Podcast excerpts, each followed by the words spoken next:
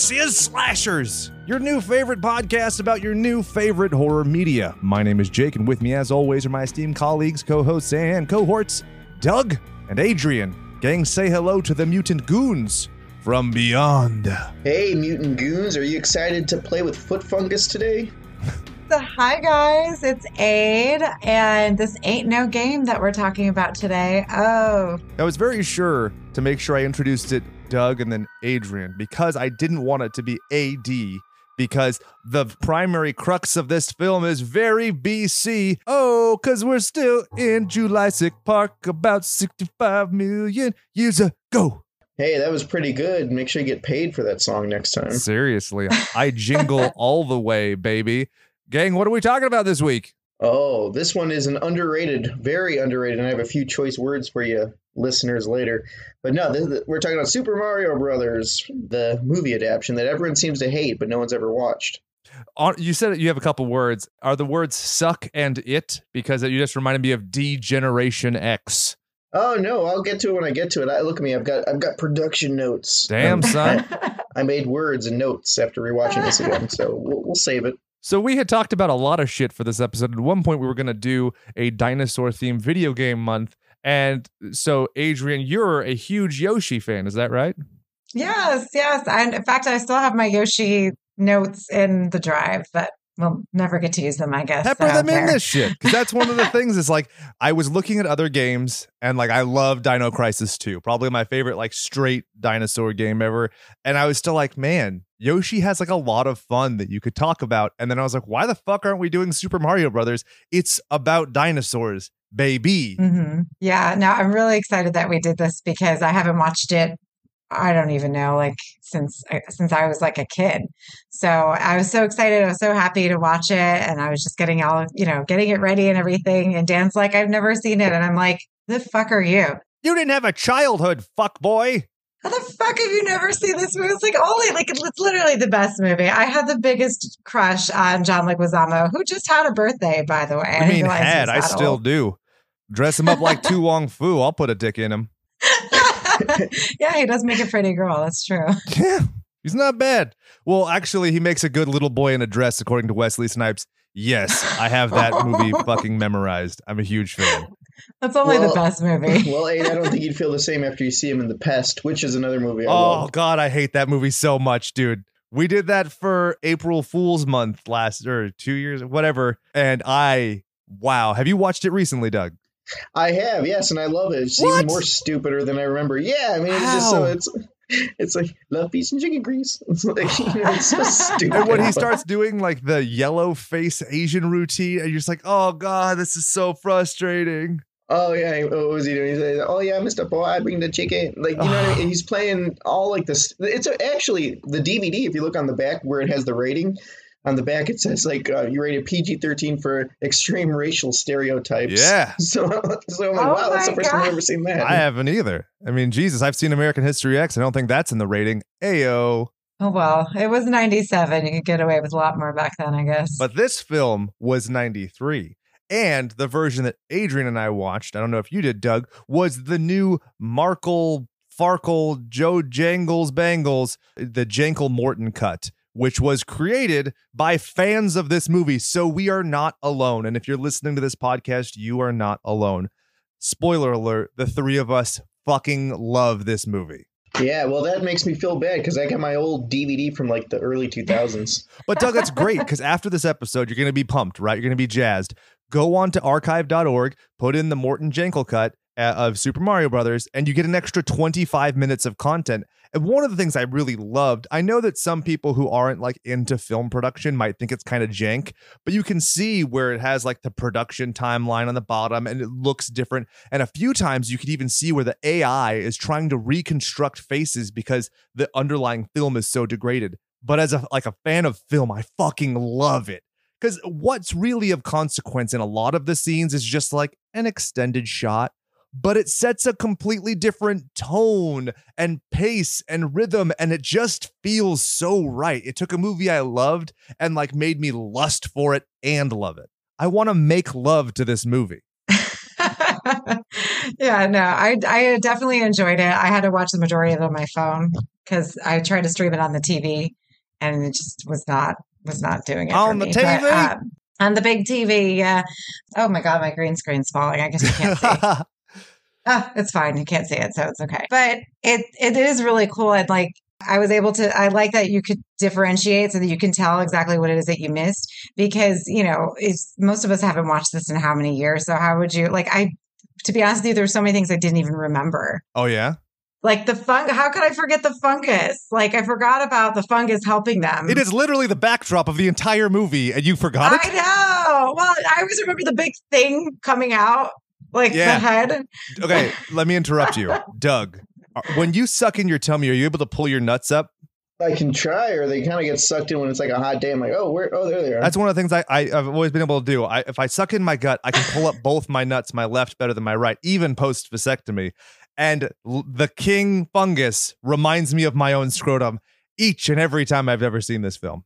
oh man, well, you better get that checked out. That's prolapsed. I literally did. I had a woman tying them together with scalpels and needles a couple months ago. Wait, a month ago. Am I only a month post vasectomy?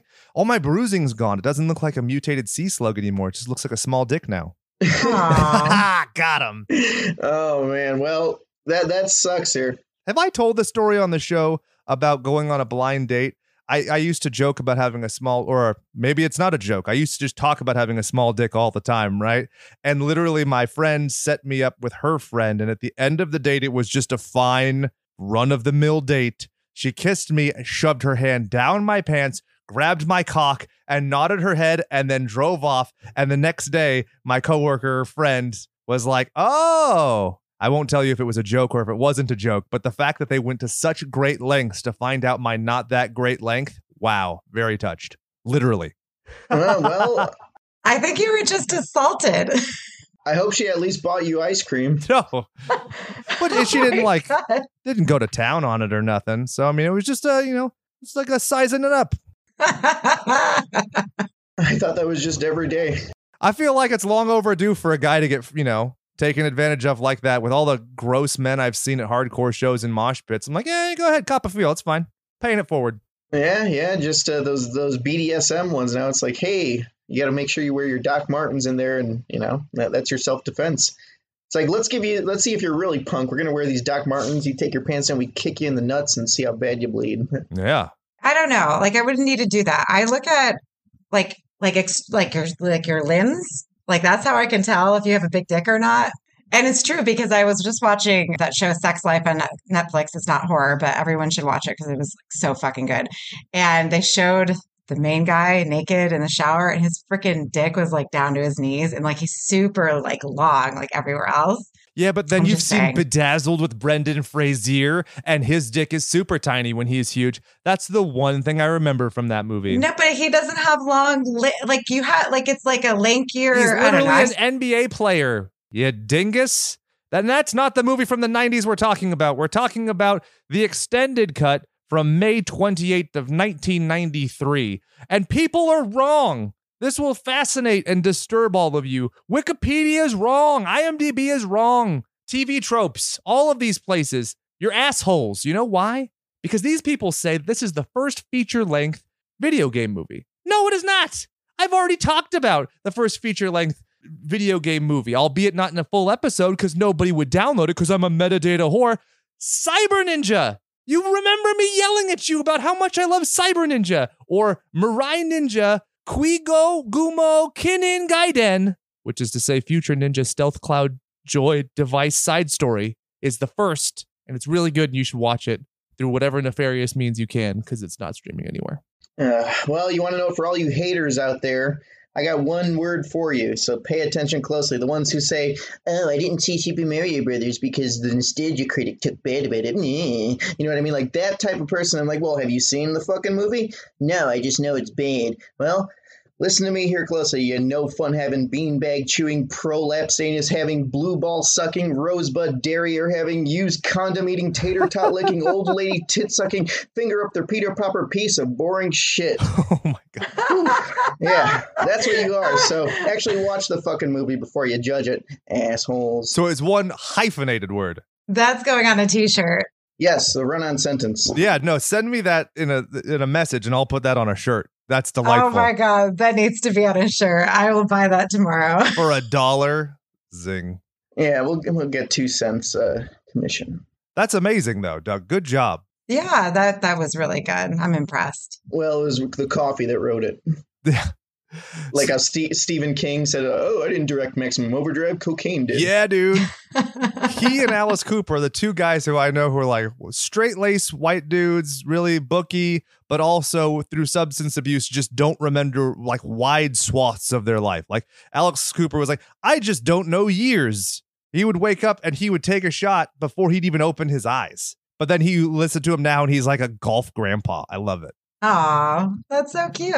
So the budget of the film estimated 42 million 48 million dollars there was a kind of bidding war when it came to the super mario rights and one of the things that's really interesting that i think a lot of people are going to kind of lose to history. A lot of people view Nintendo as this big evil company now, right? They're kind of getting the Activision treatment, people mocking them, you know, rooting for the Switch to die because of the Steam Deck and all that. And that might be, but we're talking about 90s Nintendo where they were really concerned about quality. And so like when it came to licensing Mario for comic books, they didn't go with Marvel, who was notorious for licensed books at the time. They went with Valiant Comics. And when it came to the movie, they could have gone to big studios, but they went to Lightmotive because Lightmotive at the time actually had like a good reputation. And we learned now that that was wrong, but it was good then. It made $38.9 million at the box office. And when you factor in the costs of promotion, Jesus, Jesus Christ. Well, I mean, they were taking a big risk on here too, because the thing is, this was like right around Mar- Super Mario Brothers. Like, there is no fucking story. It's like, how am I going to make a story out of these pixels? That's a flower, a, a plumber, and and a little brown thing that moves around on the floor. It's like, what am I going to do with this? So they took a big risk, and I don't know. I like to see this as like a mix of like Blade Runner and an episode of Cow and Chicken. That is huge. And that's why I love Oh. the Morton Jankel cut because one of my all time favorite films is Blade Runner. You can see the tattoo for it. I love Blade Runner and I love all the cuts of Blade Runner. I even love the one where Harrison Ford has the shitty voiceover. I just love it. I love the world. And this is the same fucking thing. It's just a different cut and I get more of the world. And I always thought that, you know, this was basically like if you took the Blade Runner set and you combined it with like, I don't even know. Hold on, I haven't had a note about this. Hold on, crazy. So this is okay. This is this is my comment. I, I typed this as I'm watching the movie. Dinohattan is like Blade Runner and Batman Returns raw dogged on the, an arcade cabinet of Crazy Taxi. That's a lot of static shock. It's real. Oh, Very nice. yeah. Well, I mean, honest. Okay, let me ask you a serious question. Would you show your kid this, and would they enjoy it? I would show it to them. They would not enjoy it. It takes way too long. It's not kiddie fun. A 13 year old totally could see liking this, but that short attention span doesn't make any sense. Like they'll be looking at it and going like, huh? And it is actually somewhat subdued when it comes to like Iggy and Spike. The fact that they're not like visibly dinosaurs and stuff. I feel like little kids who don't care won't analyze that, you know? Like when I was a kid, I cared, but I remember in talking to my friends and like viciously defending this movie because I liked this movie my whole life. And I had friends who poo pooed it their whole lives and being like, well, what about the dinosaur guys? They're great. Fisher Stevens, uh, Doug, Short Circuit. Yeah, no, I saw that. I didn't even recognize him uh, when I first seen this movie. I'm like, oh my god, it's Ben. Yeah, it's awesome. And it's- he's a good actor and I love it. But that was one of the things is like I had gone into this movie having seen Short Circuit 2 and being a, a fan of that actor. So I gave him extra attention. And I feel like a lot of kids won't. And then the narrative kind of gets lost. And if the narrative gets lost, you don't care because you're just seeing very minor references to the video game instead of the overarching thing, which is a, a very impressive way of stringing together. Like Doug said, how the fuck do rock bullets and little bob bombs and shy guys and flowers, all those things mix? Yeah. I think at the time for when we were growing up, like Mario was such a big part of our lives. I don't mm-hmm. really know how kids feel about Nintendo now because there's Fortnite and there's all the other big whatever shit I, I things I can't play because I just don't have the coordination for. So like I feel like the big hype with Mario and loving the game because you know we have the Super Nintendo and like I there's like one of the the levels that I could always beat like with my eyes closed and I literally would wake up and just play it really fast for like 5 minutes and then like go about my day. So I was super excited about the movie and I was so happy to see it. I think it was like only 6 6 or 7 when I 6 o'clock. yeah, I was around 6 years old when I saw it. Yeah. So like I got it, but then again, I feel like it was more in our in our faces back then versus now. I don't know. I don't know what kids do now. Well, I think, and this is an interesting part. It was fresh then versus now. It's just part of the zeitgeist. Like people just like know who Mario is. But even then, like when I was a kid, I didn't really realize that Pauline. You know, I remember feeling let down as a kid because it wasn't Princess Peach. But then, Yeah. when you know, you know. Pauline is Mario's first girlfriend. She's from Donkey Kong in 81. Like she has since made a resurgence. So it's one of those things of like us honoring tradition and stuff like little kids might actually get that more even if it's not like fresh because it's just part of what they grew up with right hmm For sure. And you know, it's just like little things about the movie. I really like how they reinterpreted a lot of the characters to make them fit for the, you know, for the movie, Yeah. right? Like 100% because you know you could make the Goombas with the little chicken nugget things, right? But then they're not as menacing as they are in the are film.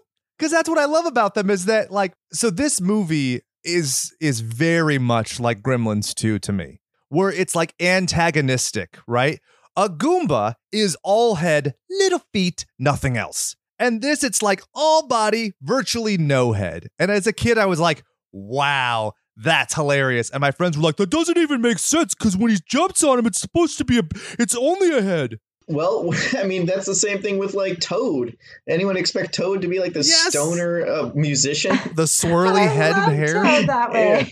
you know who that is, by the way? That's uh, Mojo Nixon for all you rockabilly people out there.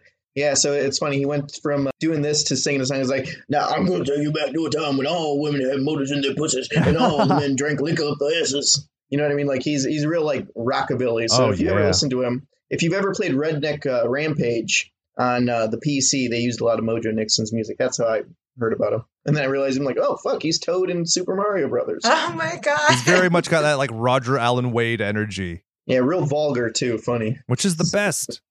I have to give props where it's due when it comes to the extended cut. The predominant like factor was Garrett Gilchrist did a lot of it, and I think it's a thankless chore. A lot of people would never even notice that there's a difference, and I was thinking like how you would even track it, right? Like you just you have two screens on at the same time, and when they go out of sync, you start tracking which is which. Like it's so bizarre to me, and it's so amazing, and it's such a labor of love. He obviously can't monetize it, but did you know his isn't the only love labor that has come out since this film? Uh, do tell. Ah. So I know y'all be loving this shit right her when Daisy's at the end and she's like, Great Scott! Well, it ends on a cliffhanger that is never unhung. But I know. the guys who run, I think it's smbmovie.com, whatever, it's an archive of everything about this film. They helped, along with one of the writers of the film, Parker Bennett, Bennett, whatever, with art, artist Eric Donovan, and then you had uh, Stephen Applebaum and Ryan Haas. They created a fucking web comic to supplant what would happen. Hey, Dan, how's it going, kissy face? Jake said hi. Mwah. Sorry. Let's get that butt on camera. You I broke the illusion. Now Super Mario Brothers aren't in the background anymore. What the hell? Oh, are they out? Yeah. I like, You did know, my I gotta- I gotta say too, uh, you know, this is the I love the cast because it's very diverse Oh, yeah. and it doesn't care. Like you know what I mean? Like uh, like Bertha, she's she's a black woman. Then you got John Leguizamo playing Luigi. You know, I think he's Cuban, right? Is it Cuban or Puerto Rican? He's Rican? Colombian. He's Colombian. Okay. Yeah, I was Yeah. looking it up today and I was like, oh, I didn't know he was Colombian. I was I was thinking of what he said in the past. He's like, oh, I'm this and this and this and this, and now I'm blind. So, He just turned 57 too. I'm like, oh my God, we're all getting old. yeah, we're getting old, but uh, hey, they got the money. They could pay for their graves. Yeah. so he could do the HGH like Sylvester Stallone and still have an eight pack. He can fuck off. yeah. Um, But anyway, the comic book, it doesn't end. It similarly had the same problem that the movie did, where it never got to full completion. But there, the first arc of it is a nice little like end to the story there. So check that out. It's fucking free. Again, something just like the extended cut, you can't monetize because somebody else owns it, even if they're not doing anything with it. And let's move on, shall we? Can we talk about these assholes who directed this film? sure. Oh, I did see that the Oh. one guy did like directed an orgy video. it was very in vogue if you remember stuff like Pet Sematary in the 90s to take a music video director and give them a movie. And I can give you a prime example of why that's a bad idea. Have you heard of this thing called The Amazing Spider Man and The Amazing Spider Man 2? Mark Webb came from the music video world. His music videos were good. His Spider Man movies were not good, patently not good. I liked them. Huh? The one with the ones with Andrew Garfield. He is fine. He is fine. they were good. The narrative story makes no sense. The special effects are bland. The costume is terrible in the first one. The costume is redeemed in the second one, but then the plot is so stupid in the second one, it makes me want to die. But that ties into another point I want to make. Can we get there? Well, well, we'll put a pin in it. Just remember Marvel. Jake will eventually mention Marvel. Rocky Morton, Annabelle Jankel, married people who fuck each other and fuck over others. And nobody has a kind thing to say about them from the set of this film. Do you, have you seen some of the commentary from people like Dennis Hopper and Bob Hoskins? Oh yeah, they drank themselves at the end of the day, setting it like, Yeah. yeah, Yeah. yeah, which I'm like, yeah, I wouldn't want to deal with that either. But they must have paid them pretty significant money because the budget of this is pretty crazy. Also, one of the huge issues. So, like, even their own agents had them go off set at one point because it was such a toxic environment, and they had there was talks about replacing them and just logistics of trying to get that done with the set pieces that they had and everything. It would just collapse everything. So everything was already behind schedule, but starting over would basically not work either. Everybody just hated them. Hoskins called it, and I quote, a nightmare. Hopper called it a nightmare. Leguizamo wrote openly in his book that they just, you know, they would just drink themselves to the point of absurdity so they didn't have to deal with these people. But is there sense in the madness? Is this like Stanley Kubrick firing a gun to scare Shelley Duvall because it made something amazing? Or is it just an example of a broken clock being right twice a day? I think the latter. Yeah, I kind of think so. Yeah. Well, that's interesting because I like the things that I I read. I didn't like. I was reading that everybody hated working on the movie, but I didn't never did nothing that I saw. But I didn't really dive deep into it. I didn't know that it was because of them.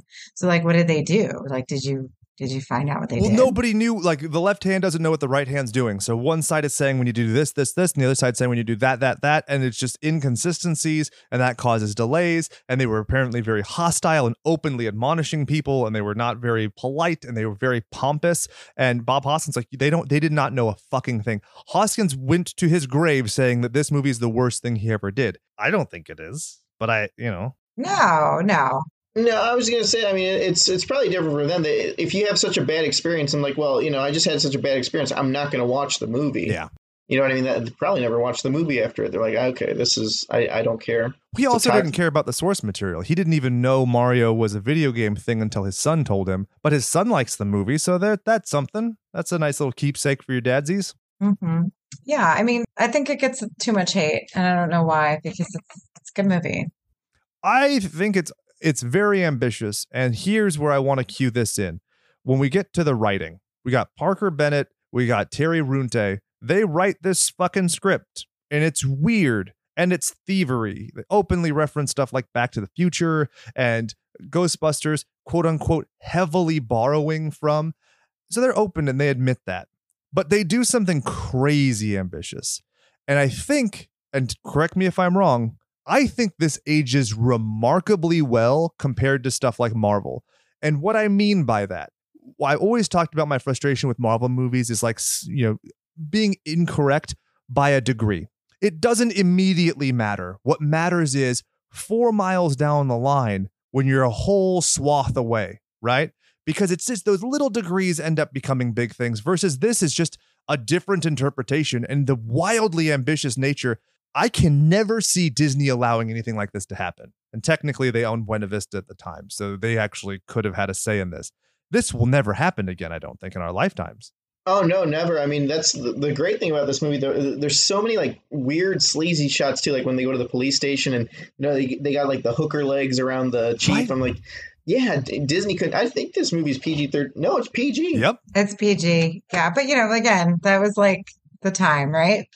We were subjected to all these terrible things back then. That's what made makes us us now. Yay. Well, actually, let me look at it because I, I wonder what Cool World was rated. I thought that was only PG as well, and that gave me my first boner, I think. Mm. No, Cool World was PG thirteen. I remember that. Hello. I think so. Well, I had the the tape. I remember seeing that too. it did get a PG 13. You're right, Doug. Well, it makes sense. I saw one of the first comic book characters give me a boner the other I was found on archive.org where you could find this. You can find full issues of Wizard magazine. It was a redheaded super creature named Dawn, and I was very young and impressionable and she had red hair and two other assets I'll mention. And she had dental floss thongs, right? Yeah, that's not what was being assessed at the time, but yes. Never owned a copy of it. I, but I certainly put that Wizard magazine through use and abuse. You open it up, the pages stick together, and Oh it sticks to your hand. I Feel like I'm. Spider Man sticking to the roof. God damn it! My- And then when your friends come over, it's like, here, I got the newest issue of Wizards for you here. Like, I'm going to go give myself carpal tunnel syndrome in your mom's bathroom. So they bring in another guy, Ed Solomon, who's like having to rein this whole thing in and cut like huge things because it was uh, over budget by over $25 million. And so he gets a writing credit only insofar as he's like, this is this doesn't make sense. You can't do this. It's not allowed. We don't have the money for it. But you know, I think that there's some dumb stuff like Dinohattan versus Manhattan but the overarching like creation of this thing is really fascinating and good and kind of like dark city and stuff like what would you guys compare this to Well, I mean, uh, like I said, Blade Runner before, and then it's honestly when every time I watch this movie, I think of Cow and Chicken. Like when when they're driving the cars and they just crash into each other, and they like that's their parking. Yeah, I mean, it's it, it's and it's actually more of a dinosaur film than Tammy and the T Rex. 100%. Oh Yeah. yeah. almost every Yeah. creature in this is a dinosaur that just happens to look Mhm. fleshy And fungus. It's very nostalgic. I remember my cousin had it on VHS, and all of us would just sit around and watch it all the time. It's so f- good. Like it's just, it's just a fun movie. Like there's not a part. There, everything is so interesting.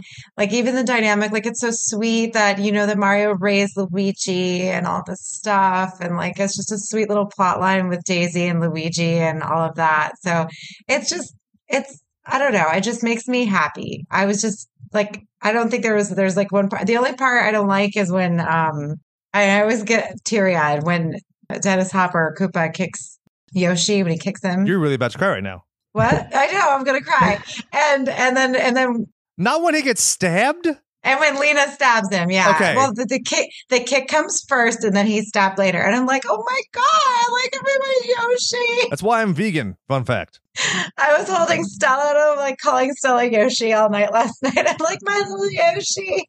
So yeah, I don't know. It's super cute. It's just a good and then the one chick who's like the that's kidnapped and never puts down her cigarette is like the funniest thing to me.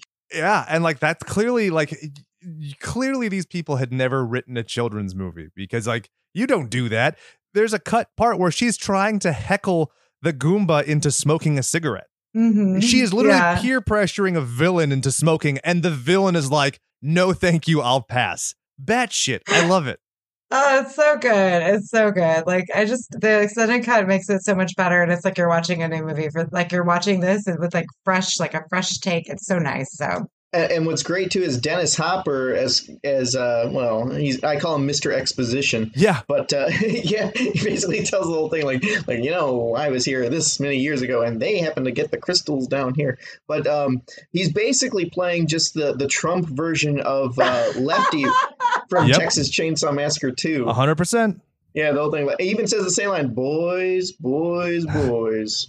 You know, I was Yeah. waiting for him to say, "I'm the Lord of the Harvest," but well when he is like quite literally yelling the exposition i even have a note where it's just like listening to a boomer yell about like the good old days or something where it's like this uh, rehearsed thing where it's the same shit and fiona shaw is so good as his like lackey lena and she has this look of like eagerness but then she's also playing it two-faced because underneath there's this like simmering disdain of like I've heard this 50,000 times. Why are you telling this to me? Which I love because in a movie, why are you talking about exposition to somebody who knows it? You're talking to us as the audience. But in this, they contextualize it with he just does this all the time. He just says the same routine over and over again, and she just hates it, but she still craves that alligator dick. Yeah, it's crazy. Yeah, I was watching this. I'm like, man, they really gave him the the he was Boris Johnson too. So, you know, it's crazy. But here's the thing: I always when I was watching this again, I'm like, so when kids saw this and they knew Yoshi, they knew Koopa. Well, uh, Go, not Gozer. What's his name? Bowser. Well, Bowser's the Bowser. king. Yeah, Koopa is him, which is just a race of creatures in the video games. All right. It's it's like it's very confusing. You're right. Well, it, it's at first because they don't even get their outfits until like an hour and six minutes into the movie.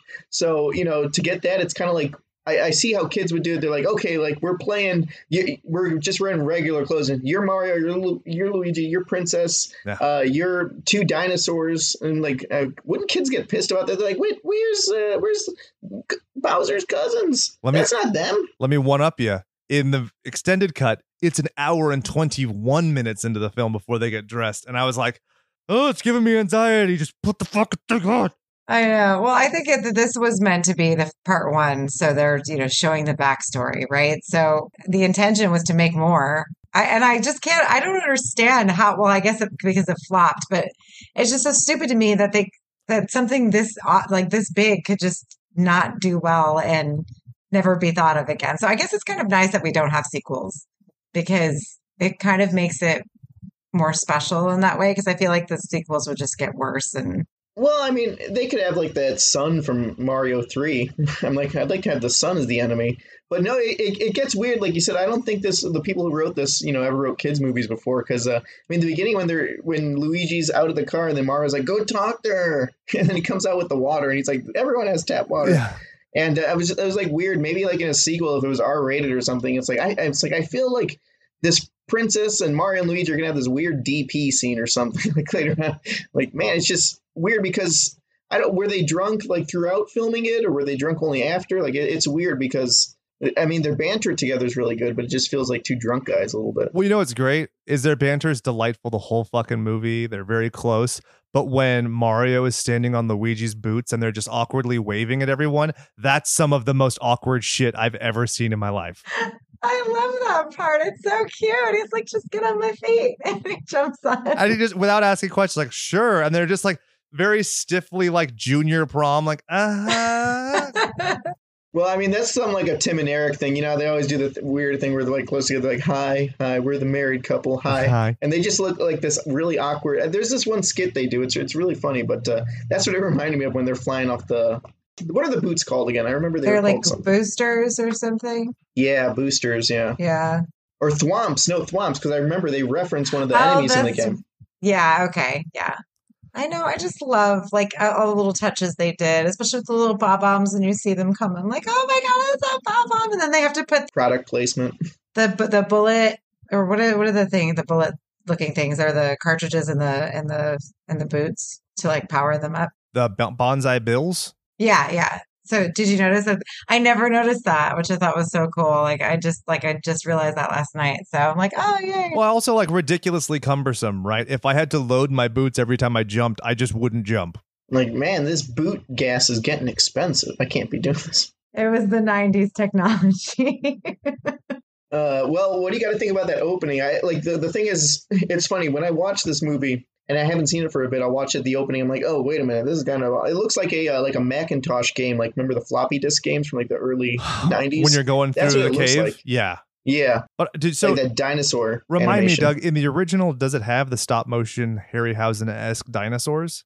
No, it has like cartoon drawings. It looks like Drop Dead Fred opening credits. Yeah, this is delightful. Like it, it's so nostalgic, but it's like it's a great transposition of like it's not your grandma's dinosaur movie. Hip kids with your backwards caps, like it goes and it's really quaint, and they're all like you know scuttling along, and then it's like New York 65 million years ago, and then it goes into a fucking cave made out of the shit from Reboot and comes out in New York. And You're like, what? What? Oh, well, this opening's a little bit different, I think, because it opens to like what you think is almost like a scene from The Exorcist too.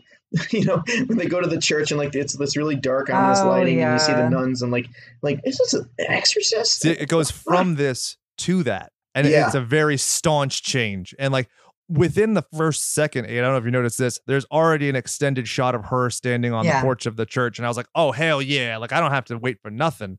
yeah, like right away. I mean, even with the dinosaurs and everything, they didn't have the narration. I noticed in the extended cut Yeah, the way because Bob Hoskins is narrating in the regular. Dan Castellaneta is actually. Was that? Oh, was that? It sounded like Bob Hoskins. It wasn't him. Really? Oh, yeah. I did write that down, but I was like, that's not him.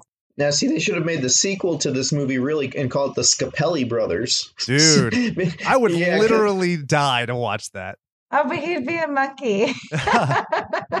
So yeah, the Scapelli brothers, they were like the uh, the opposing team of, of the Mario brothers. So but, but they had weird insinuations though, because uh, Scapelli could be Donkey Kong.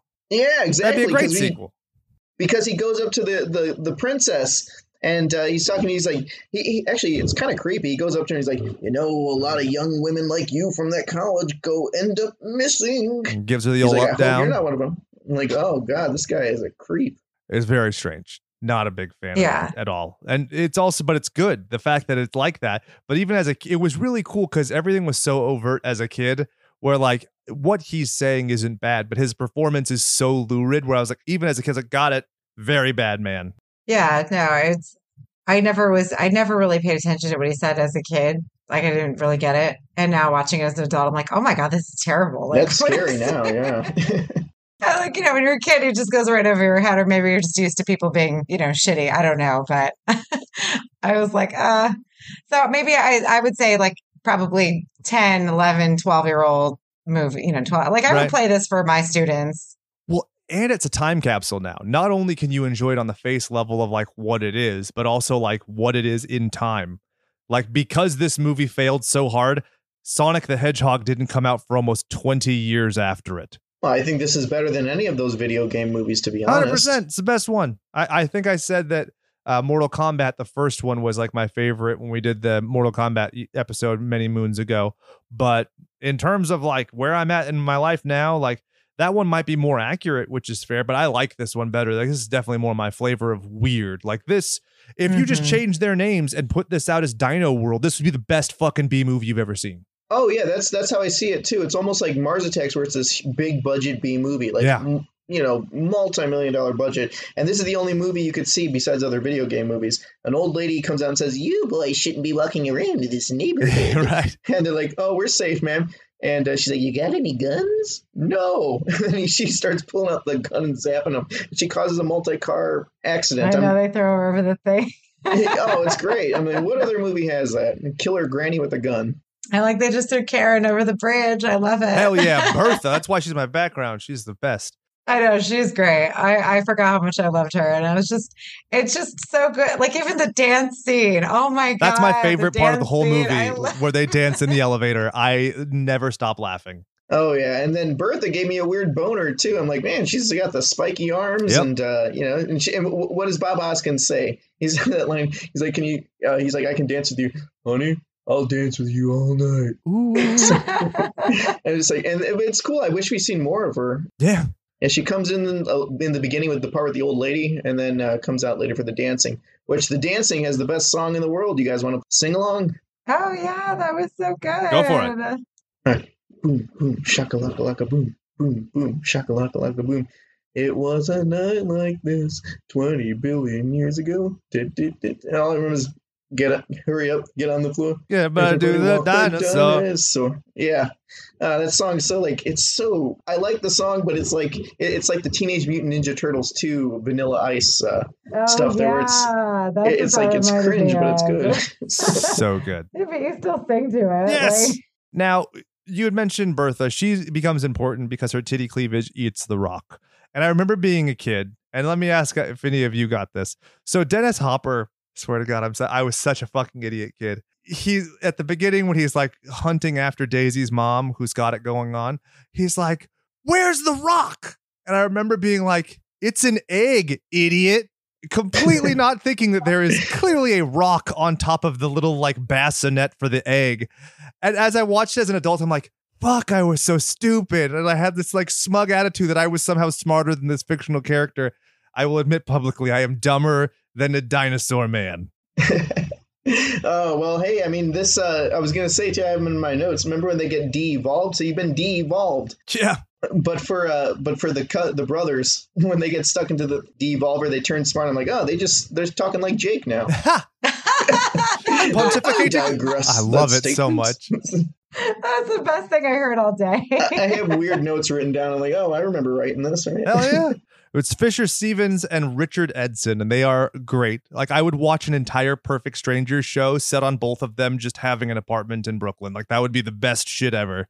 That would literally be the best spin-off of a movie I think I've ever seen. Yeah, no, they're great. Uh, they're so good together, and they carry so much. They're they're such an integral part of the the movie, and I just I just ah everything everything about this movie is great. And then it subverts your expectation because you think that they've just been idiots, but they've been like purposefully incompetent this whole time. When it's revealed, oh yeah, we've actually been secret agents for your dad, the fungus, the entire time, and you're like, what? I know, I know. And it's like you're just happy. Like you're like, yes. As it, even as last night, I'm like, oh my God, I totally forgot about this. Like, how can I and that's one of the things like Doug kind of talking about they almost come across as pretentious, right? They weren't evolved to be normal. They were evolved beyond normal because they were secretly normal. It's kind of the way I always took it, right? Because as soon as they have that reveal, you're like, oh shit, they were playing idiots and now they're super smart instead of just like the rest of us. Mm-hmm. Yeah.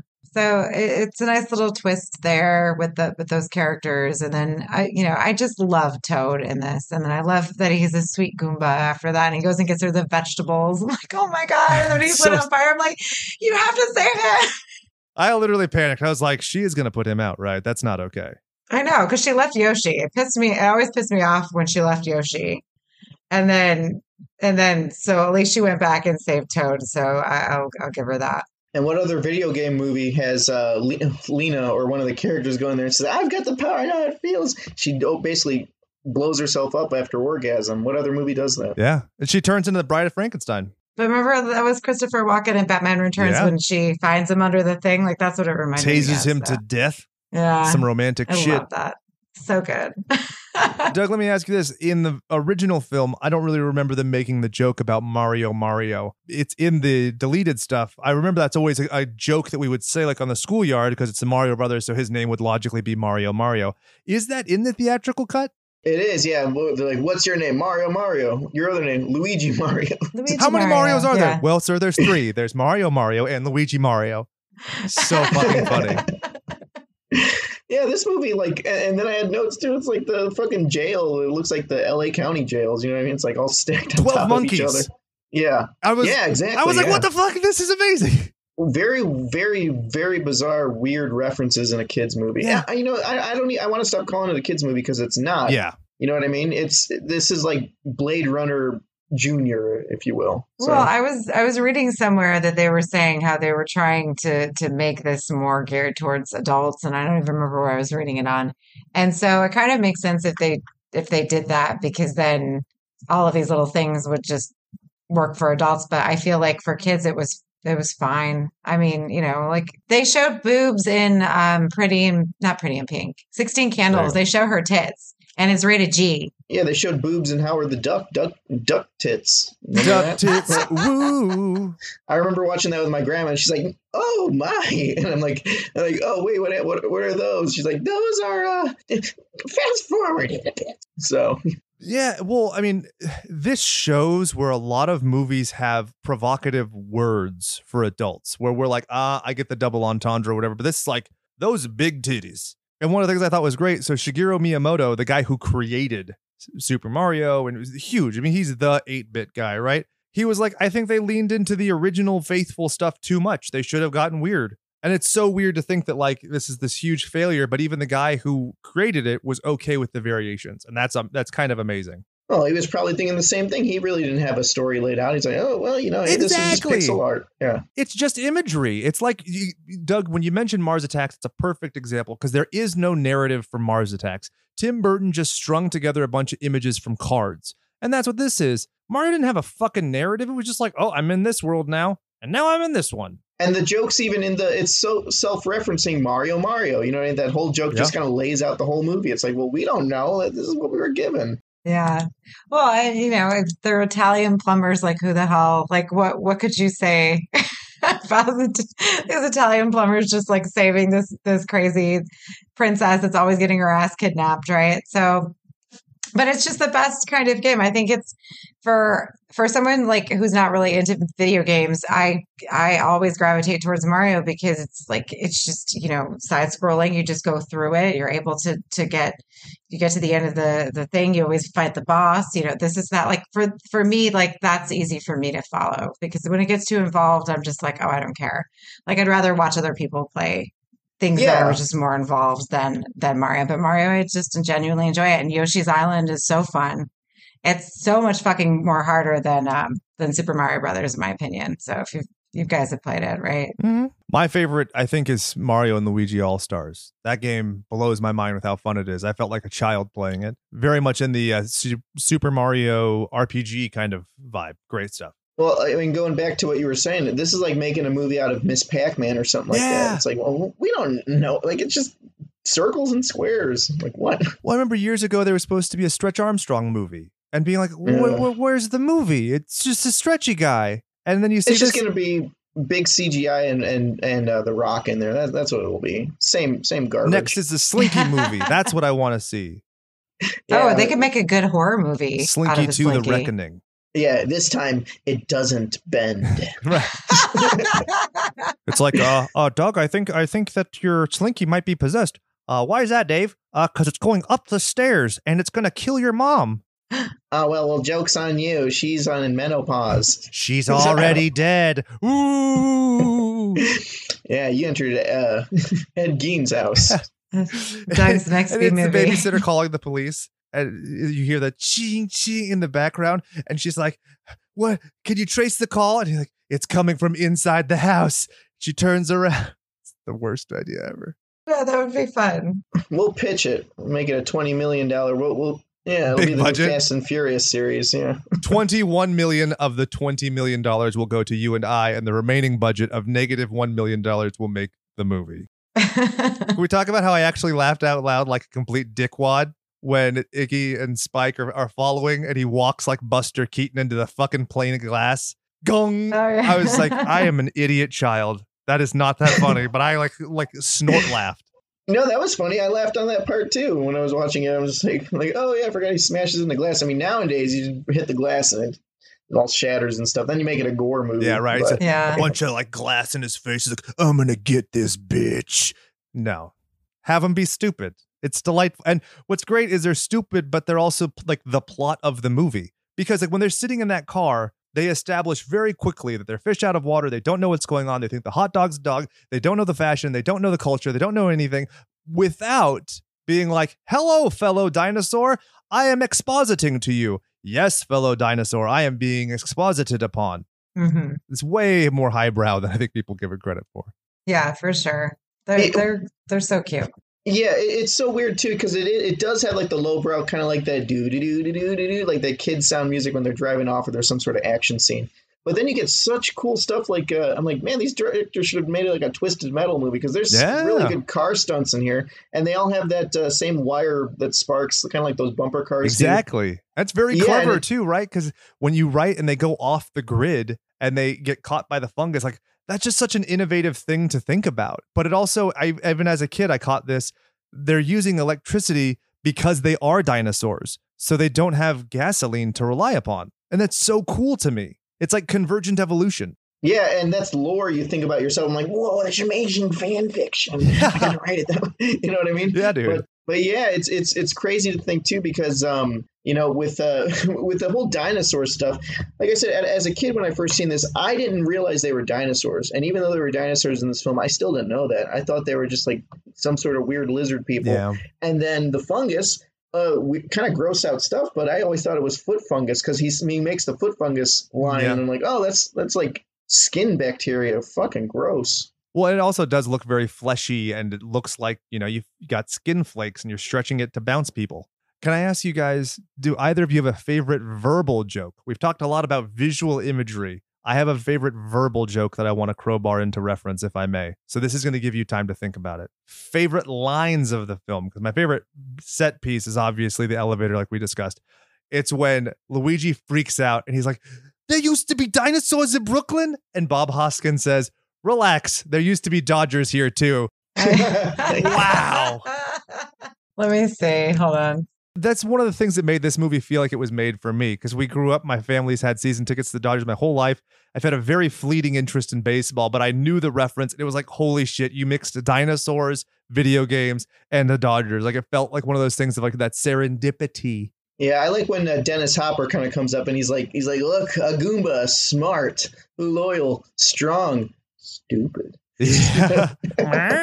no pressure, Aid. We're wait. We're waiting for you. I don't know. Well, I was looking. I was trying to like look up what Toad was singing, and and Toad is like so progressive, and he gets like arrested for like singing against the government. Woody like, oh Guthrie, my man. god, I love it.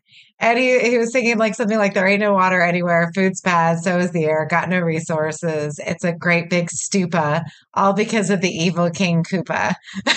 That yeah, slaps. you can't be talking about that. He's like, how dare you talk about the the? the I can't even get into politics here. But Yeah. uh, I know. like, whoa, stay away from this one. This, and it's Well- easy to do. Vote Koopa. Who does that look like? Fuck. Let I me know, ask you a like, It question. was so ahead of its time. I'm- I'm not going to say I'm for one politician over another, but let's look at the 2016 and 2020 elections and who visually looks like, sounds like, and acts like Koopa more. I think we have I our think we know. We don't have to say it because it's pretty obvious. My second favorite line of the film He's not going to kill us. He's not that nice, says Iggy. Oh Mwah. yeah. Very good line. oh yeah. Well, see, look, this movie has so much layers on it. It's great. Like for those people, like I said, I'm not going to go through the list before, but those people who say like, "Oh, that's a bad movie," and they've never seen it because you know some online critic says something. Yeah, you know, it, you, you, your asshole's so tight. God damn it, you need like a crowbar to help you shit. You oh know, it, it's like seriously, like enjoy the fucking movie and watch it for yourself. Well, and it's not it's not just a bastardization. It's like a subversion. And I think that's something a lot of people miss in this. Do you think it's a coincidence that Toad, the shortest member of their posse, is the tallest member of their posse? Do you think like so many of these things are like just it feels like yes, I know what you're doing and yes, I'm subverting it, but they're doing it in a way where it's I'm to I have to do this. I'm sorry. I fucking hate The Last Jedi. It's the worst fucking movie I've ever seen in my life. I fucking hate it. It drives it makes me so fucking mad because it makes you feel stupid for caring about something. I don't even fucking like Star Wars. I'm a Star Trek guy. But like I knew I would hate that movie from the first moment when Luke just pithy throws the lightsaber behind him and walks away and is basically like this is meaningless and stupid. But this movie doesn't make it feel stupid. It's just a different thing. Am I am I completely crazy in, in analogizing these two things? No, you've awakened tier three, Jake. This isn't even my final form. Ah! Well, good. Now I can hashtag Star Wars in the description. There we go. yeah, put star putas. Star putas.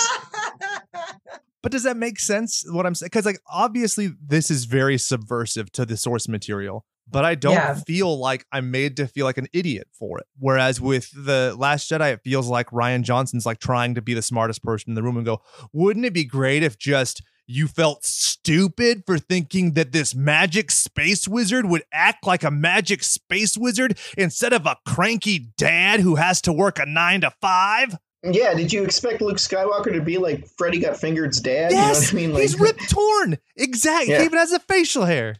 You didn't get- eat that goddamn chicken sandwich. I paid ten dollars for that on the other planet, you asshole. And that's why they're eating the fucking penguin things, is because it's a chicken sandwich.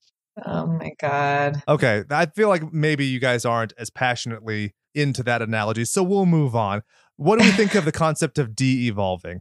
That's scarier than death to me. Hmm Oh yeah, no, that, I mean, last thing I want to be is a piece of fungus. I think about that. I'm like, oh god, you know, you thought you thought quarantine was bad. What? wait till you're fungus. You're going to get eaten Yeah. by some hippie out in the woods, and it's going to be an excuse for them to like fondle themselves weirdly. Uh, well, hey, then we wouldn't have the uh, you know the uh, Gen Zers now. You? Oh my god. Well, I that that always scared me. I remember like having nightmares, like thinking like something could come down and like turn me into a Goomba or something. So it's and I always made me feel so bad for Toad. Like, why Toad? Like, why are we turning Toad into the Goomba? I'm so sad. Because Toad is my favorite. I'm always Toad in Mario Kart. Like when someone else tries to pick Toad, I will fucking fight you to the death. Like you will not be Toad. I'm always Toad. So like it, it's it's bittersweet because Yeah, what if he's I'm a- Toad and I just changed the color? you could be Toadette. Oh, like that tall toad? Yeah, I know you can change like the color of them. It's like, no, I want to be player one, player two. I got to change the color of my Mario or something. You know what I mean? Like I don't know if you can do that with Toad. You can't do that with Toad. You can be Toad or Toadette, but I call Toad. Anyways, Double Dash was so fun. Wasn't that fun? Remember, you could switch them on the cart. Totally. Yeah, I remember Double Dash. Yeah, That was so fun. I Well, need that like the back one in on my the life. Switch. This, the one on the Switch is really fun. Oh, is I know I need to get one. I'm like so behind. Or an emulator. Yeah. Yeah, because now you can play Destroy All Humans on the Switch, and if you want a real fun alien game where you're like the Martians and Mars attacks, and Destroy All Humans on the Switch. And we weren't paid for that advertisement. Well, the Steam Deck thing, what's hilarious is if you look at it, like the base model, the storage is so minimal that you couldn't play any of like the Class A games or whatever. So it's basically just an emulator like I have. You have to spend like six hundred or seven hundred dollars to have like something with some, you know enough storage to play those things, which it can do, which is cool. But yeah, I think I might actually snag one of those just because the connectivity is so much better than my rinky-dink things. Because I have the Retroid Pocket 2 and the Pocket Go 2, and those are awesome. Highly recommend. But now do you have the most important one, the Pocket Pussy? Not anymore, because I have people who go through the drawers of my house. Ah, there you go. I had to fit that line in somewhere. Uh, let me ask ask you a question. Now, when it comes to Toad being changed, does it frustrate you that he doesn't be stay as big a character and he only has the vignettes? Because it always marveled me how great the puppetry was in his face. And what's crazy, and this shows you like what a little like film nerd I was. I re- like I've had multiple Gremlins books and stuff as a kid, and I knew that when they did the close-ups of Gizmo, that thing was fucking huge. It was like three feet by five feet, which is well, might be an exaggeration, but it was a very big face to get those animatronics. But with they do the ones for Toad when he's the Goomba head, it's so static and small. It shows this is a little fucking thing the size of Gizmo's head that has this great emotive capacity where you're like, I feel bad for you. I feel sorry. I'll eat the steak. I, I'll eat the steak. You don't have to go, little beautiful boy. oh yeah, no, and that's the thing. He's so endearing as the Goomba too. So it's like, do we have more of Toad as a person, or do we, do, you know, then we wouldn't have him as the Goomba as much. So like, which which is the better version? I don't know. Who's to say? He's adorable though. Oh, now I feel bad. And then he brought her the vegetables. I'm just gonna. I'm never gonna get over that. That's so sweet. Now, And you said uh, this this is the movie that helped you become vegan, Jake?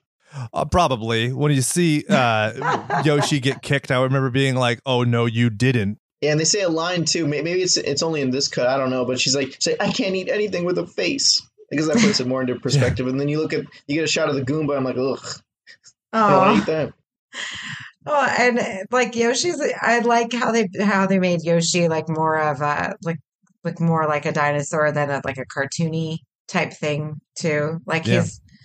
eh, But he's still so cute, though. He's adorable like that. So I thought that was a nice little touch. And I didn't like. I mean, I, you know, like Hoopa was trying to say that he would bite her, so she was afraid of him at first. I'm like, that's so sad. Like he's not going to bite you. So I don't know. That wasn't a fart. I'm squeezing. I'm No, dude, you my ripped seat. ass I hard. heard it, and I'm like, oh, that's in the bathroom. I forgot. oh no, no. No, Dougie, own it. That was that was butt tooting. Oh No. my god! I blame hate you guys. Starcucks. Starcucks coffee. What the fuck you doing to me? So let's get into Oh some of God. the effects towards the end. So we have the electrocution with the whole meteorite thing. Doug, in your version, I don't remember this at all, but also, whatever, I was a dumb kid and 9 11 hadn't happened yet. Is there footage of the Twin Towers being demolished in the original movie? If it was, I don't remember seeing it. It was probably something small in the background. In the extended cut, it gets fucking destroyed and then rebuilt when the worlds separate. oh no, I gotta get a copy of your uh, pirated copy. This this one is. What the fuck is this now? I need to see the full version. Hey, did you miss that? You're looking at me perplexed. No, perplexed. I didn't. I didn't like. I only watched it so so long, and then I put it on. I put the other old oh, one. Oh, on. okay. 'Cause I couldn't. yeah. I couldn't. I can't just watch it on my phone. So I got through to like I think middle of the movie. But no, oh my god, you can't put that It's out awesome. now. I was shocked. Well, I mean, a lot of things had that. Didn't Rocko's Modern Life have the Yeah. Twin Towers falling down? So- Spider Man had the famous promo where it was the web between the Twin Towers that caught the helicopter. There's all sorts of fun stuff. yeah, they used to drop you off. Remember in the ride, they used to drop you off the Twin Towers, and they had to change that. Awkward. I know. But no, in the in the regular one, they do show the the towers turning into the the towers from the Dinohattan. So Uh, well, I guess that, yeah, kind of what I'm talking so about. So they kind of destroy. They're kind of destroyed, yeah, right? it's not Uh, like they blow up, but it's like, oh, that's that's not good. You shouldn't do anything to those things. No. So I guess it's Yes. safe to say that Morton and Jankel were in the Taliban. maybe. Yeah, probably. Yeah, probably. Well, look at both of your faces. I'm like, don't do it, Jake. well, well, no, I mean, like Yoda even said the same thing to them. Oh, who is it? Uh, yeah, Morton and Jankel were like, the Jews were told to stay home on 9 11.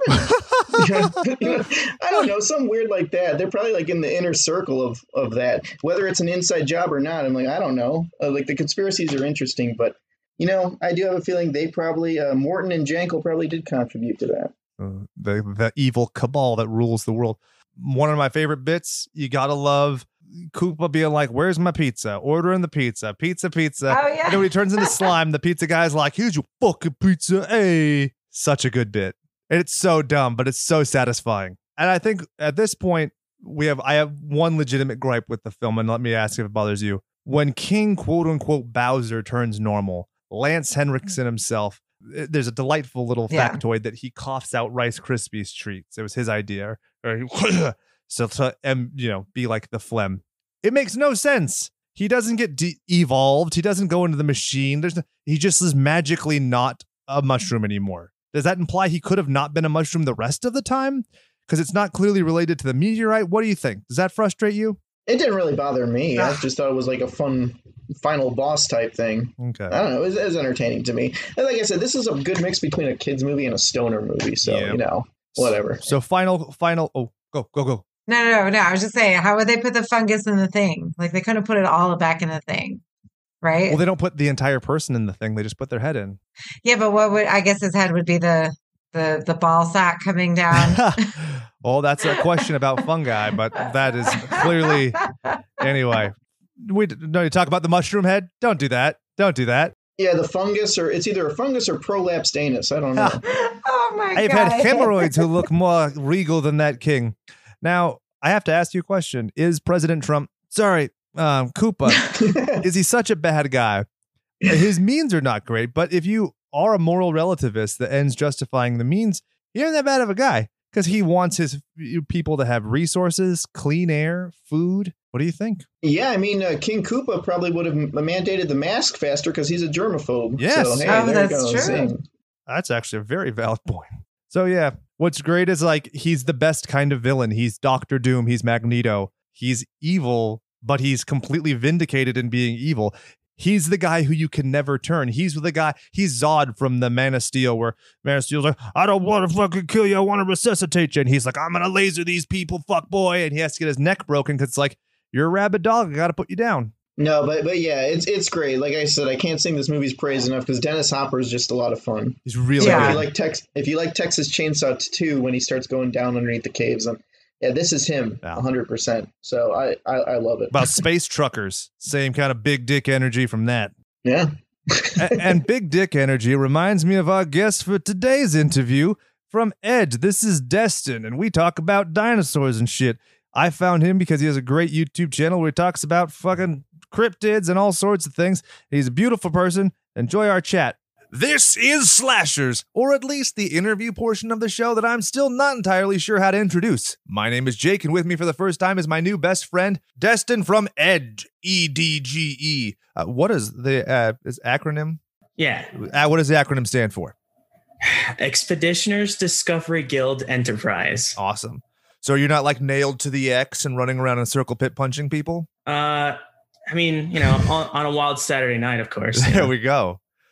So I reached out to you for Jurassic Park, where we're doing all dinosaur content. And before we even got on, we were talking about how you're going into this field. And so that's basically where your very successful YouTube channel has focused. Can you tell me a bit about that? Well, it's kind of a mishmash of different subjects, but I, I like to refer to it as a natural history edutainment sort of thing Yeah. because though I like to cover a lot of paleontological topics like uh, Tyrannosaurus, Stegosaurus, and then weird shit like how did dinosaurs have sex?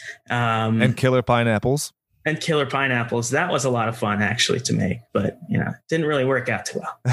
yeah, uh, not to make fun of you, but that video has 18,000 views. The next one had 503,000. So, right, right. Not a whole yeah. lot of people searching killer t- pineapples. No. And then also to follow up with the what the second most popular dinosaur Spinosaurus kind of killed that video basically. Yeah. And also, Yeah. I mean, the Spinosaurus within the last 12 months has had more press than it's had since it was in Jurassic Park 3, which is amazing. Yeah, for sure. Whack shit. Yeah. Honestly, so I talked to Kat from uh, Dinosaurs Will Always Be Awesome, Oh yeah. and she's awesome. They call her the Spinosaurus Queen. And she Mhm. likes Spinosaurus from beginning to now. Yeah. I'm only Yeah. I'm I'm new to the game. Uh, have you been a, a lifelong believer in the Spinosaurus? Or are you just kind of like dipping your toe? Uh, I've liked. I mean, I liked it when it was in Jurassic Park three, and uh, of course when I was a kid. Yeah. I don't remember if I was if I ever gave a shit about the the T Rex versus Spinosaurus fan thing. Yeah, it's Um, weird. They're 30 million years apart. It's kind of hard for me to get into it for some reason. Yeah, I mean, I understand being so much of a fan that your T the T Rex is like your hero or something, but it seems kind of unnecessary Yeah. for that movie. Yeah. Um. It, it seems more logical for me to argue about cryptids fighting like we've done on Oh, this show yeah. than for those two dinosaurs for some reason. And and also not to be like a gore horror or anything, but in, in Jurassic Park 3, you might remember Spinosaurus just kills T-Rex by breaking its neck. And I'm like, mhm. really? Like that's it? this thing that like this theropod that had a literally a giant neck, like that just seems a little nah. Yeah, with a Spinosaurus that has a really long snout that shouldn't be able to, you know, smash through things. Yeah. And Just kind of breaking the T Rex. Yeah. the I think it's Sue the T Rex one or, Mhm. or maybe it's Sam, but one of the T Rex specimens it, you could show its neck's been broken and Yeah. fixed itself and calcified, and it just kept Yeah. living. So I'm like, I like to think that at the end of that movie there should be a post credit where the T Rex just gets up and kind of like shakes it off and keeps sauntering along. Okay, that would have been that would have been fucking awesome. that would have made that movie worth it. yeah, well, I mean, I'll, I'll stand by that movie just for the pterodon enclosure, like that. oh yeah, that's yeah, the yeah. best part of that movie. Actually, I'd say it's probably the best, the most like exciting I think I felt in those movies since the first one. What about you? Mhm. I think Jurassic Park 3 has a lot of really cool concepts. Yeah. But because they kept changing the script throughout filming and even in pre-production, Yeah. that's what kind of, you know, fucked it. But yeah, I mean, the animatronics the or the blend between CGI and animatronics in that movie is the best that it had been up to that point I agree with that for sure. because there's some scenes that like the whole body of the raptor is shown and you're like oh well that's that's the and that's the suits that they just used in the last scene but that's the cgi Yeah. and it looks cool you know pretty close to the animatronics so do you have a favorite bit of dinosaur content, whether it be documentary or film? hmm That's a tough one. yeah there's a lot If you want me, I, I can put some filler in here while you think about it. i mean i would jurassic park is up there Yeah. because it's it's clearly the best fiction dinosaur movie basically ever in uh, uh, like in story and then also in effects and then also in then trying to actually portray the dinosaurs as they thought that they would be um Yeah. Of its time, it's very correct. It just so happens Yeah. that we've had in the 30 years since an incredible amount of new information. Like they chose not to do feathered velociraptor. It's the fact they didn't, well, Deinonychus, whatever. Um, yeah yeah But then when you get to the the new stuff, the fact that they with they had BD Wong and whatever the new Jurassic Park was, was like we Mhm. just chose not to do it. I was like, oh, that's evil and clever because it shows capitalism. I love it. Mhm. I, I wish that they had actually explained that a bit more Yeah, Like they were like, yes, we actually are making the dinosaurs look old and stupid on purpose because people are dumb and stupid. Yeah. Um, it's a product. That's the thing that's great about the the movie is that the whole thing is based around whether it sells. And at the time, if your client base doesn't know that Velociraptor had feathers, if you make your first draft of Velociraptor and has feathers, you're gonna be like, "Ooh, I fucked this up. How do I fix this? I put in toad DNA," which mhm. just makes no sense.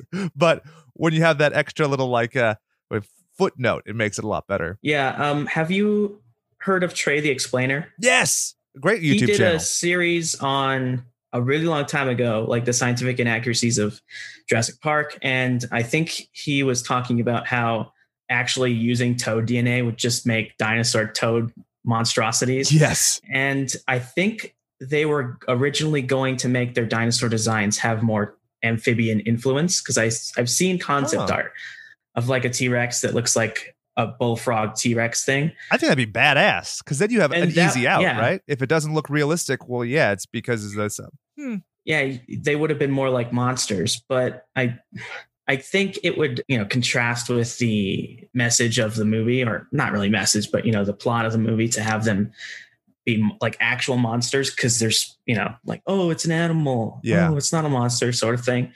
Um Well, also, it's like just because you can doesn't mean that you should. That's the thing because Right, right, they have the best of intentions. They still have the mystic. You know, the the they're still enamored with these things. They're not just trying to exploit. It's coming from a somewhat positive place. But then it's the, the moral consequence. Exactly, the moral consequence coming out of it is, yeah, this this never should have been. These things are extinct for a reason, which is why it's like, okay, the end of that last Jurassic Park, I was like, okay, like I could watch a movie of this, and then it's been like four years now. I don't care.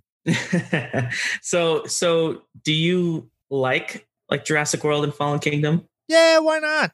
It's Okay. harmless. I mean, like Yeah. Fallen Kingdom had some really big issues. Like Yeah. Moloch is one of my favorite dinosaurs. Like I'm, I'm a Pachycephalosaur guy. I won't do Okay. the uh, the J.K. Rowlingosaurus anymore because uh, of her stances on certain things. But I'll do the other two versions, which may be the same dinosaur depending on what literature you're Mhm. reading.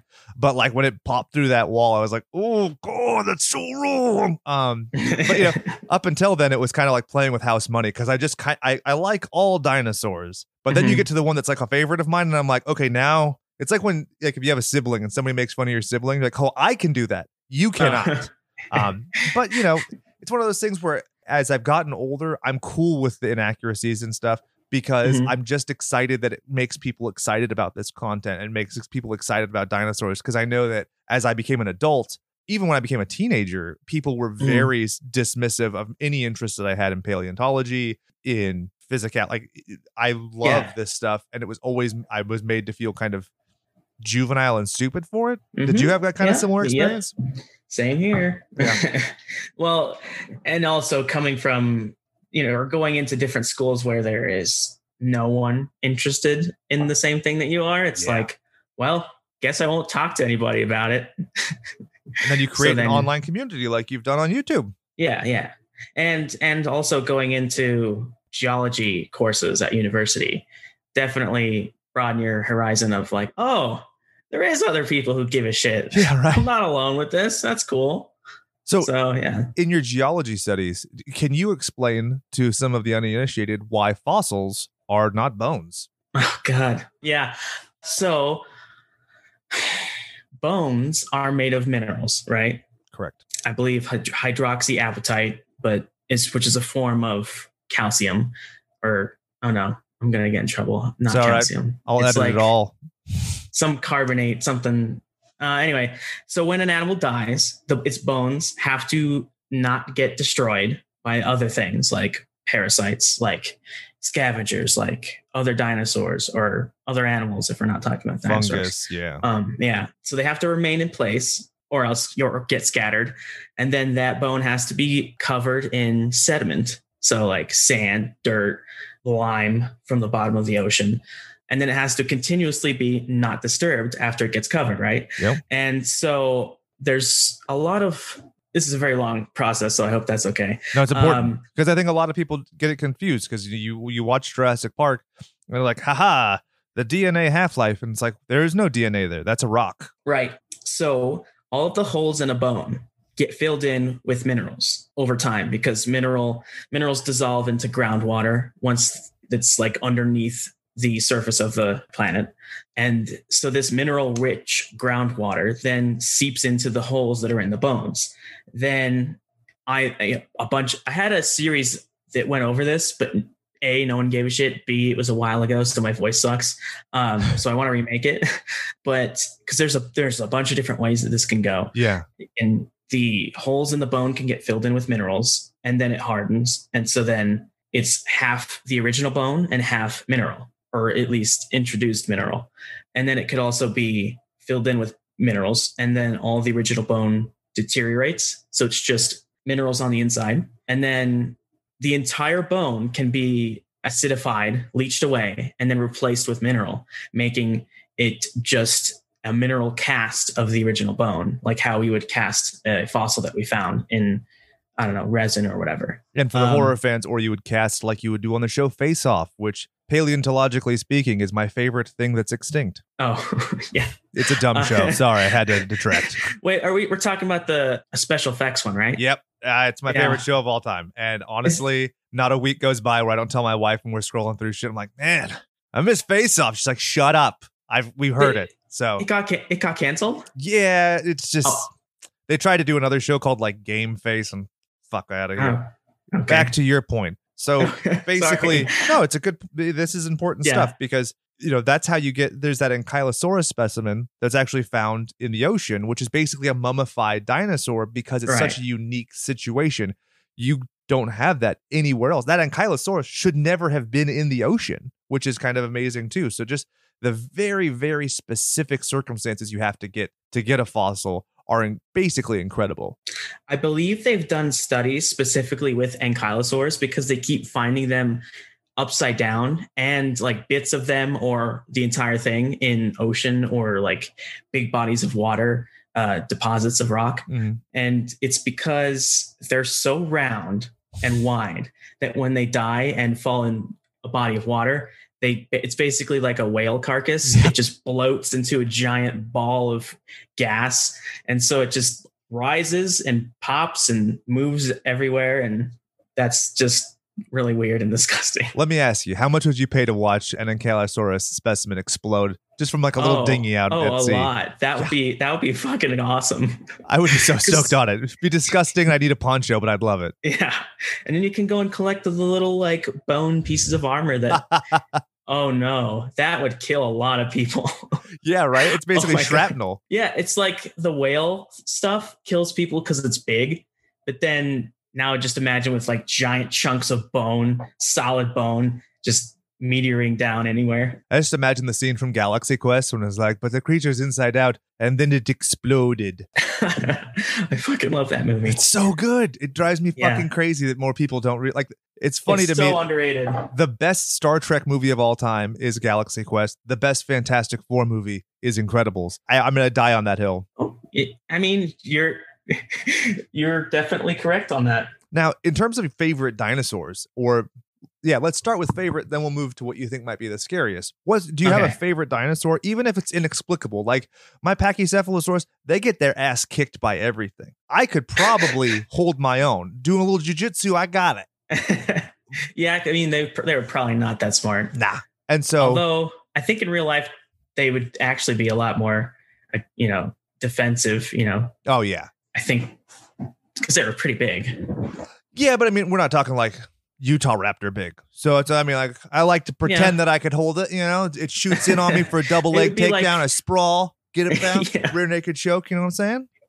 Yeah, for sure. You could probably break its neck or something. I've thought about this a lot though, dude. Yeah, yeah.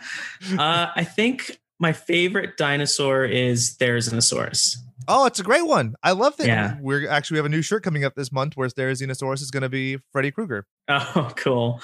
Yeah, I I just like the idea of a giant herbivore that can just like something comes to eat it and it's just like, nah, nah, get get get lost. Literally with its big claws, it like brushes it away, like, be gone. I Yeah, don't have time for Go- this. Get the hell out of here. You know I'm a theropod, right? you're- You're not allowed to come after me. we made a pact with your your type a long time ago. Get the hell out of here. but yeah, as as a, a prissy vegan guy, I really love the idea that like it has every. There is some suggestion that it was omnivorous, but I just love the idea Mhm. that it, it could have been. But it's like, nah, I'm just gonna sit here and eat these leaves because chasing stuff sucks. yeah. And then it just like took advantage of the carnivore claws and stuff and was just like, here, well, I could I could defend myself with these. And I can also use these as salad tongs. So That's yeah, I love that analysis where it's just like shredding leaves and just shoveling it into its mouth. Like it has this Mhm. very, very specific evolutionary trait just for a utensil, which makes it would be really sense. funny if they used their like hands as baskets to put things in There we go. because they could have like Yeah. just like just cut off giant branches and carry it around in your arms because you have giant arms. Why, why not? Hell yeah. Yeah. Does it Um, frustrate you that there isn't like a good Pokemon version of like a dinosaur game? Because I've always thought, like, with how Oh. many amazing dinosaurs there are, like, it's such an underutilized RPG. Uh, there there is actually. You're talking about I don't know if Dinosaur King on. No, well, there's that, but then there's also um God, I can't it's like I can't remember what it's called, but because I never played it, but I always always thought it was neat. Was it like fighting dinosaurs or something? Or, Oh. oh, it's fossil fighters. That's what it's called. What is this? Googling. Do I have to. Google to? flew real quick. Oh, yeah. This is what I was talking about the Nintendo DS one. Yeah. But I I, don't mean, know how much like Pokemon it is because I never played it, but it seems similar. But uh, I mean, a true Pokemon reskin with dinosaurs would be cool. yeah, I think that less is more approach, right? Because I think Yeah. that you, you get lost in the weeds if you're trying to do too much. Like if you're dealing with these new, because you end up getting kind of into the Digimon camp. Um, oh yeah, But I, I also there is something kind of to be said about like dinosaurs versus people's perception of dinosaurs. So maybe a digital world would be good. I don't know why I went there. Sorry about it. Let's go back to scary dinosaurs. Now, in terms Okay. of scary, di- I'm now I'm probably going to download a ROM of this shit later, and you just Mhm. consume my whole weekend, Destin. Thank you. you're welcome. Now you have something new to do. Seriously, scary dinosaurs. Do Okay. you think that Therizinosaurus is particularly scary, or do you think there's another more scary dinosaur? Oh, I don't think it would have been that scary.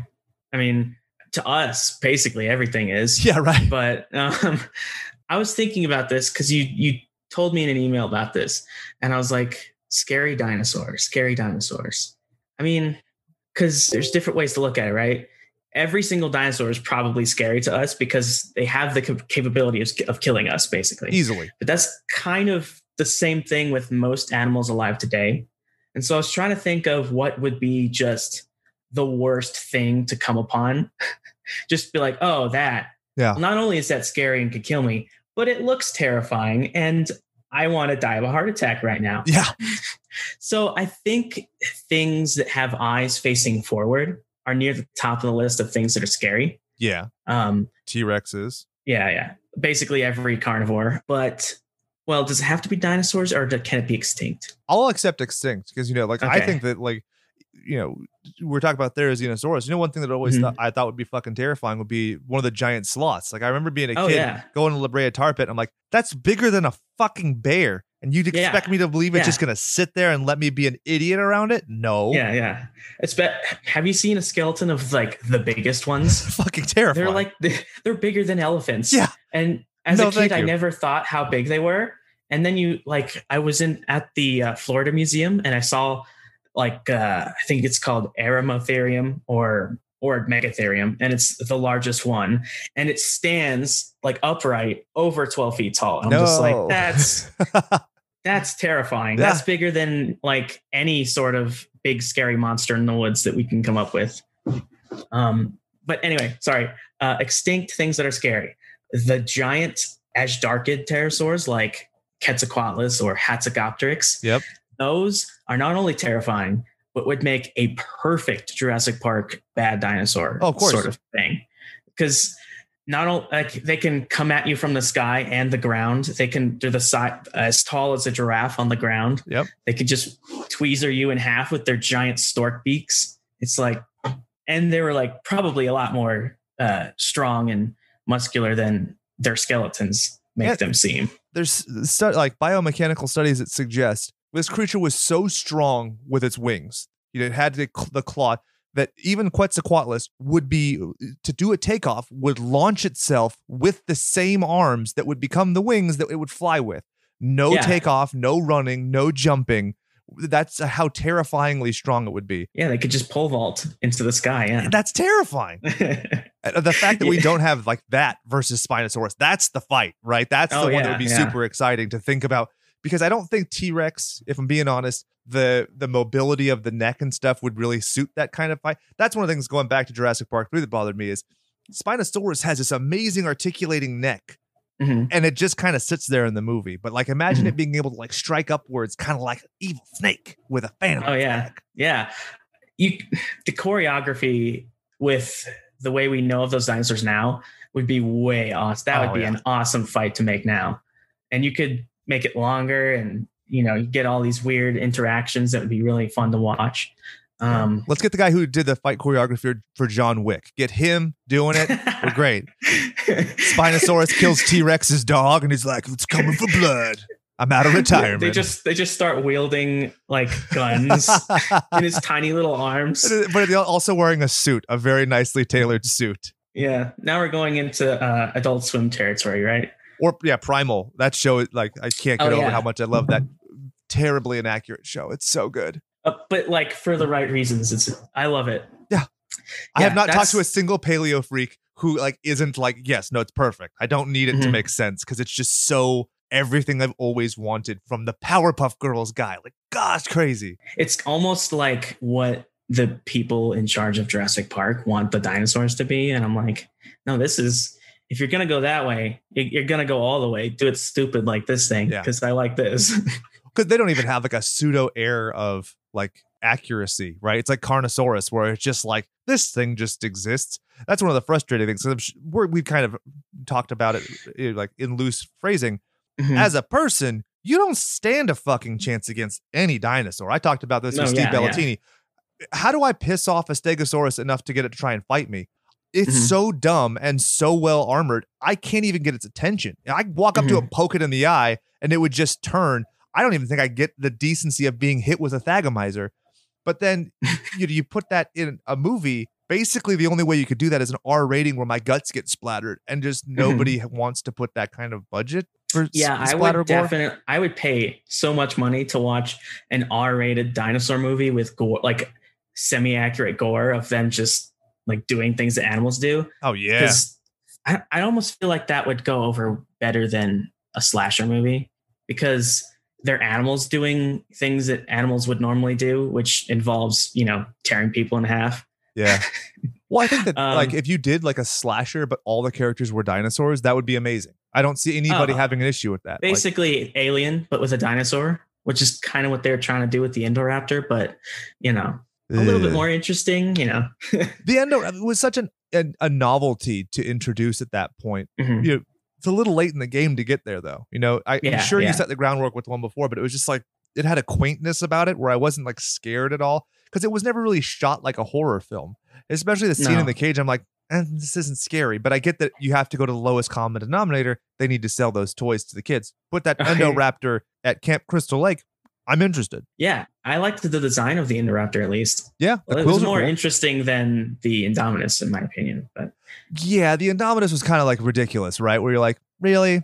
We lost the giant. But I mean, there is evidence to show that T Rex's footfalls would have been very slight. So maybe I, I kind of take back my criticism of when it like, you know, goes, it disappears, oh a- yeah, and, then it's like right there behind him. But what do I know? I mean, also shooting it with a machine gun and and the bazooka should have, you know, severely damaged it, but it didn't because it has plot armor. But that's fine. I love plot armor. It's my favorite kind.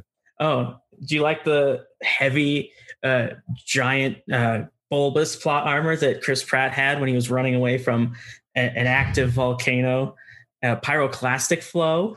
Makes perfect sense to me.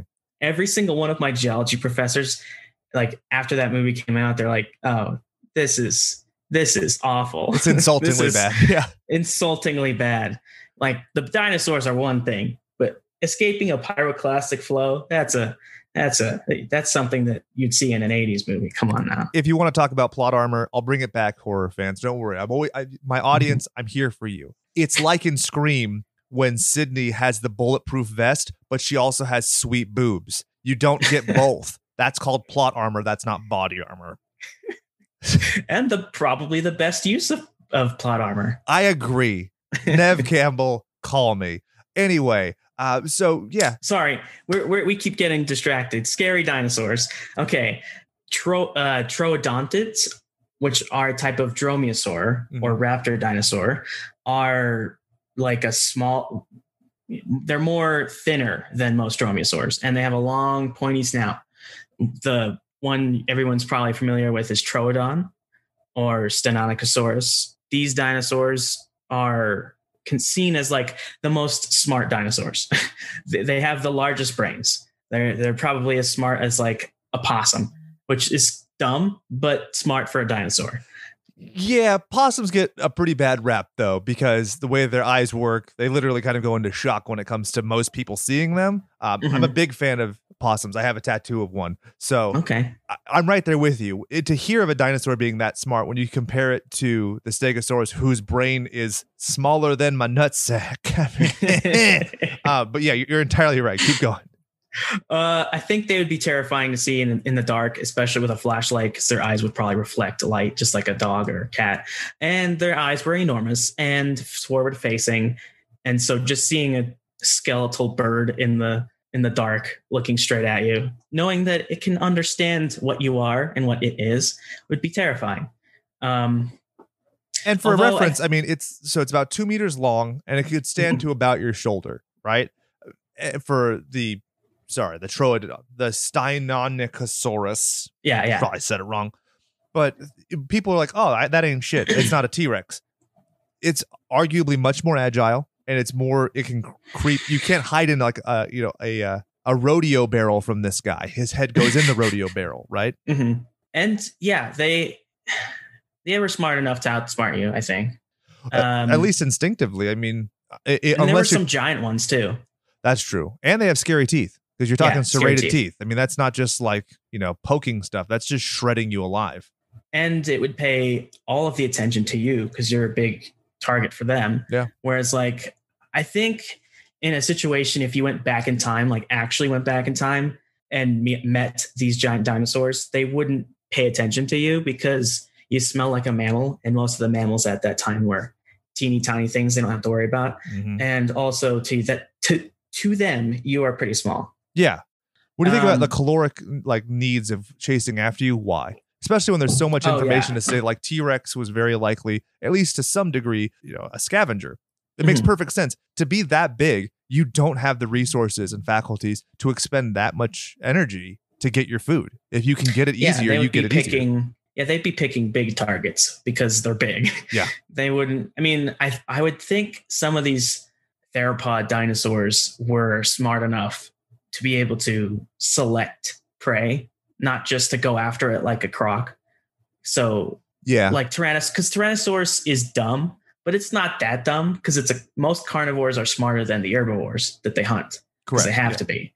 And you know, Tyrannosaurus had a moderate sized brain, so it wasn't it wasn't as dumb as a pelican or something, you know. And they have to be smart enough to to fly. So I think they would probably notice you and just not go after you. Yeah. That's one of the things that I, I think that the re what to me, I think that the biggest miscarriage of justice with Jurassic Park is yeah, it's a little frustrating that there's Deinonychus for a Velociraptor and stuff. I think personally that the Velociraptor, there are ways where it's scarier uh, because of that scuttling effect, that like just fr- frantic pace that it works. But obviously, Oh, just like animating that sounds terrible. But like Dil- uh, Dil- Dilophosaurus, Dilophosaurus, that's one of the big ones that frustrates the shit out of me because that thing's scarier than a velociraptor in so many ways. I think that Oh one, yeah. the more research I do, the more I kind of keep coming back to him as like, that's a pretty good contender for something I don't want anything to do with. Oh yeah. I mean, it's basically a lightweight Allosaurus or something. Exactly. Yeah. Like if you if an Allosaurus had raw dog sex with a cassowary, that's where you get the Dilophosaurus. We've spliced a mutant. It's the cassowary and the Allosaurus. BD Wong's like, we didn't gene splice this. They just started having sex and we had to bring up the hose. It was the weirdest thing. Oh no, some of it got in the cassowary. oh no. Oh, so the cassowary is the mom? I had the idea the cassowary was the oh, the other way around. Oh yeah. Well, I, I would consider them like an aggressive bottom. I don't know. So the cassowary took advantage of the Dilophosaurus in this situation. oh, the Allosaurus. Or yeah, the Allosaurus. That's yeah, 'cause that's a, such a huge sc- like scale difference. Where I'm like, logistically, I don't know how there's enough vagina for a, a lizard dick that big. So I thought you had to do the other way. But I, I mean, hey, she made it work somehow. it's, it's flexible. We're already dealing with hypotheticals. Why not? Yeah, yeah. So, um, I was gonna go into sexiest dinosaur, but I can't do that. I would have to go to your, your Mm. fathead triceratops video, where people used to think that the frill of the triceratops was Oh, like yeah. a meat sack of of fat, and it was one thing. Mhm. People are dumb. What's your Yeah. favorite outdated dinosaur thing before I let you go? Oh, the trunked Sarah. Uh, when they thought the giant holes in the top of the head of a sauropod was the base for a trunk, So like an good. elephant. That is an awesome I mean, one. it kind of makes sense because elephants also have a giant gaping hole in their forehead, but there's, you know, you gotta compare them and be like, oh, these are two completely different holes. This doesn't, this doesn't match up. So yeah, I think my favorite has got to be Maleev's uh, view that the Ther- uh, Therizinosaurus claws belong to a turtle. Mhm. I just love it because people have made fun of it so much, and I'm like, he had one piece of this fucking dinosaur. yeah, yeah. He, it's not like he like in direct contravention of logic and perception was like, nah, fuck that. He had one piece. The Yeah, fact yeah. that he created anything out of one piece is it's bold. Like honestly, if I found a human toe, I couldn't draw a human. I'm telling you right now. yeah, his paper that he wrote on this thing, he explained his reasoning throughout the whole thing. I'm like, yeah, I I get it. I understand what you're trying to go for here. Motherfucker didn't have the internet. Remember this. he, he didn't even have like an it was in like the was it like the early I guess it was the early 60s or something. So I guess they had, you know, some good stuff then. but yeah, they didn't have internet. And I can't I can't wrap my head around not having the internet. But that's because of I'm Gen Z, so Crazy lucky. there. I remember finding the internet. There was all sorts of crazy shit. Men tried to take you into AOL Instant Messenger and pretend that they talked about pro wrestling, and then they're like, "Hey, want to see my?" Nope, you got the protection. Strange danger. Yeah, all I was told is not to get into vans, not not to get into chat rooms. Uh-huh. Led me astray. Um, but yeah, progress. Progress is cool. Is there anything on the horizon that excites you about paleontology? Well, the um, fighting dinosaur specimen from Ugh. Montana that I can't. That's gonna once the paper on that is out, it's gonna be like war for a while. It definitely will because there's lots of great competing ideologies there, right? Because you have Velociraptor versus Protoceratops, and it's obviously it's an adolescent. Oh, proto- oh, I was referring to the Montana du- dueling oh, dinosaurs. oh, My oh, bad. oh, duh. obviously, because fighting dinosaurs is so old. I was like, wait, there must. I was thinking there must be just a new paper about it. That was my bad. I should have clarified. Because well, because it could be Tyrannosaurus or it could be a Nanotyrannus, and this specimen should tell whether Nanotyrannus is Nanotyrannus or whether Nanotyrannus is a juvenile Tyrannosaurus. And then the dinosaur it was it was next to could be Triceratops, could be Torosaurus, could be a brand new uh, horned dinosaur that no one, no one knew about. And it looks like they're having tantric sex in the dueling Oh, yeah, yeah. dinosaur. I mean, it, they're Yeah. so intertwined comparatively. Where They they were being extra acrobatic at some point. Yeah. seriously, dude, I'm like, did they have swings back then? Because I don't think swings would fossilize. they were plant-based swings. Yeah, but I love to definitely get that's awesome. I love the idea of like Tarzan is sitting there Oh being yeah, yeah, yeah. which obviously is very inaccurate. Come at me. I watch Primal. I'm allowed to think of dinosaurs and people hanging out together. Well, it would have been a pterosaur person. Did you see, hear about the the uh, pterosaur they found with a thumb? What? An opposable? yeah, an opposable thumb. no. It just it was just published the other day. They found a pterosaur in China that had a thumb, and I was just oh, like, your monkey wow. dactyl. This is your new video. Yeah. It's yeah. in my watch list. Okay. I'm such an idiot. I, last episode of yours I watched was uh Fukivo Raptor, the the Mhm. herbivorous raptor. Yeah, the, fu- the fuck you Venator. Yeah. yes, exactly. yeah, yeah. Before we finish the Yes. scare, scary dinosaurs discussion, I like it. I wanted to point out what would actually be the most terrifying thing to see, and it's not a dinosaur. It's from when we were alive, not or our species was alive. Okay. Um, because we've got the thing called Uncanny Valley, right? yeah. Where we anything that looks too human but not quite human is terrifying. Yeah. Um, and there just so happened to be some species of giant baboon that lived in Africa with our ancient Australopithecine ancestors. And, you know, one was, one has evidence in its ankle bones that it was upright, that it walked around on its legs upright like a person. And it was a little bit bigger than modern baboons, but not that big. But that's terrifyingly large to our ancestors, which were like three and a half foot tall. four feet tall. Yeah. And then there's also an actual giant baboon called Dinopithecus. That's what I'm looking at right now. yeah, yeah. And I love the coloration like a mandrill because I Mhm. the mandrill colors are the best.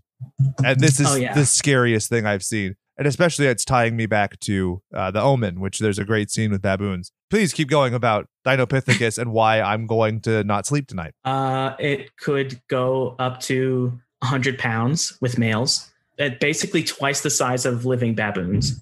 Um, Which a living baboon fucks you up if Oh, yeah. know, Yeah. fucks you up. There's they're no question. terrifyingly large as is. They're they're they're pretty big, like uh, a little bit smaller than a chimp or something. Yeah. with you know the canines of a warthog or something. And generally They- much more agile than a chimp. oh yeah, not quite as strong as a chimp, but they still have teeth that are way worse. Chimp strength is Um, freaky. Oh yeah, I. Uh, do you have a Jamie that can pull up the uh, Oh God. the chimps? yeah, no. I, I have I can the best I can do is show my gorilla pit skit, which is my uh my tattoo of a gorilla in my armpit. But yeah, fucking gorillas are scary as shit. Like oh, yeah. legitimately, you can't win. Not you Mhm. will never convince me that there's any situation where a human being beats an ape. Doesn't Oh happen. yeah. And this thing's giving me the shivers. This is Oh, like yeah. fucking. I'd rather fight. Like I'd rather get like gang banged by those apes from Congo, another Michael Crichton, than even go against one Dinopithecus. hmm Okay, so apparently the the one I was talking about before that walks up right is Yeah. called Paradolichopithecus. this rolls off the tip of your tongue. Oh yeah, definitely. But they lived with our ancestors, and not even just the ape kind. They were early Pleistocene, which you know about what was that two and a half to five hundred thousand years ago, or two and a half million to five hundred thousand years ago. So you know, uh, Neanderthals saw these things, and that would be terrifying. Yeah, not into it. Gonna tell you now. into it. Yeah. Uh, I mean, then there's also speaking of gorillas, the gorilla body plan tends to crop up every so every so every couple hundred thousand years. There's the giant lemur that was like a gorilla. Then there's Gigantopithecus, which was a type of orangutan that got even bigger than the gorilla. That was like gorilla proportions. It's terrifying. Yeah, I hate them. honestly, none of that. That's one of the things that makes uh, that scene from King Kong so great. Is it's just bugs, but it's big bugs, and you're like, fuck. Like exoskeletons are no joke, but anything just Oh, yeah. big. The, like Mhm. we're we are so evolutionary benefited by calories. Oh, Because yeah. to be that big, you need more caloric intake. So obviously Mhm. things get smaller and become more efficient. And so then you have centipedes that are this big instead of centipedes that are literally there's there's you know the giant 10 foot one. Yeah. Fuck that. Fuck that. I don't deserve to have that in my brain, man. That's long extinct. I shouldn't be afraid now. At least they were probably pretty peaceful. Hopefully. Hopefully, yeah. But I mean- you know, you never know. You get in a sleeping bag all of a mm-hmm. sudden, you're its Oh, yeah. girlfriend, and then you're making Yeah, a weird yeah. hybrid like the fucking and then it eats your head off afterwards. Yeah. At least it end quickly. I also have a tattoo of a praying mantis. I'm I'm big into all oh, of Oh, the yeah? things that are fucking ruining my day right now. it just shows how like delicate and squishy we all are. Mhm. Now, uh, Destin, I I've te- kept you longer than I said I would, so I, I would be remiss if I didn't allow you to plug your very awesome YouTube channel. And also, I have to commend you. When you started your channel, it was much slower content. Now you're putting out like tons of content. How do you keep up with that? well, this semester and last semester of college, I was a because this is my senior year. Gotcha. I don't have that many classes, and my job is remote right now because Right of on. COVID, or because I asked for it. But you know, and so I have enough time on my hands to put out at least a video a week. My intention was to have enough backlog so that I could release them every week without having to worry about making one. But you know, school gets in the way. And Best laid plans of Life. mice and men, my friend. Yeah. yeah. There was a time where I was a month ahead on this show. Well, actually, before my son was born, I was over two months ahead. And then Oh, yeah? one flash drive snapped in half. I have no idea how. Oh no. Lost over a Oh, month of footage. Yeah. Oh my god. I feel that so hard. I've been very fortunate. I've been a photographer, a graphic designer, all sorts of stuff, always Mhm. dealing with data. And the one time I needed it to not fuck me, and it fucked me so hard. wow. That's that's that's so rough. I don't know if I would be able to keep it together after that. Yeah, you know, you had a hard drive issue last week, and Yeah. look at you now. You, you everything's It- resolved, right? Uh sort of. It erased every single one of my project files for every single one of my videos that I've ever made. They're just gone for no reason. And that's the only thing that was affected, which is really weird. I don't know why or how, but it's gone. Weird. But I mean, I still have all of my videos and I still have all of the files and folders that I put everything in. Okay. I just can't go back into the video to edit it, which Yeesh. is fine for my old videos. But I had one or two that I was working on that I hadn't finished. And then also my intros and outros, which, you know, didn't save. So I had to remake those. yeah. You know, it's whatever. Just get like a digital bad as snapping a paleontologist to recreate it, right? Like Uh, dueling yeah, yeah. dinosaurs. Yeah, sure. So my channel is Edge, E dot G dot E E dot G. No, yeah. E dot D dot E.G. G dot E. Wow, I'm off this morning. Uh, Extinct, extant, extraordinary. I love that, by the way. That's like some 80s fucking like who's Oh, that yeah. the guy Pedro Pascal from 84? He would say that. Like life can be better. It could also be Oh, extinct, yeah. extant, and extraordinary. oh, that would be awesome. Yeah. I mean, my because my I basically grew up on 80s, 90s, and 2000s dinosaur stuff. yeah. because I would run out of stuff really easily. So I just went to the old stuff as well.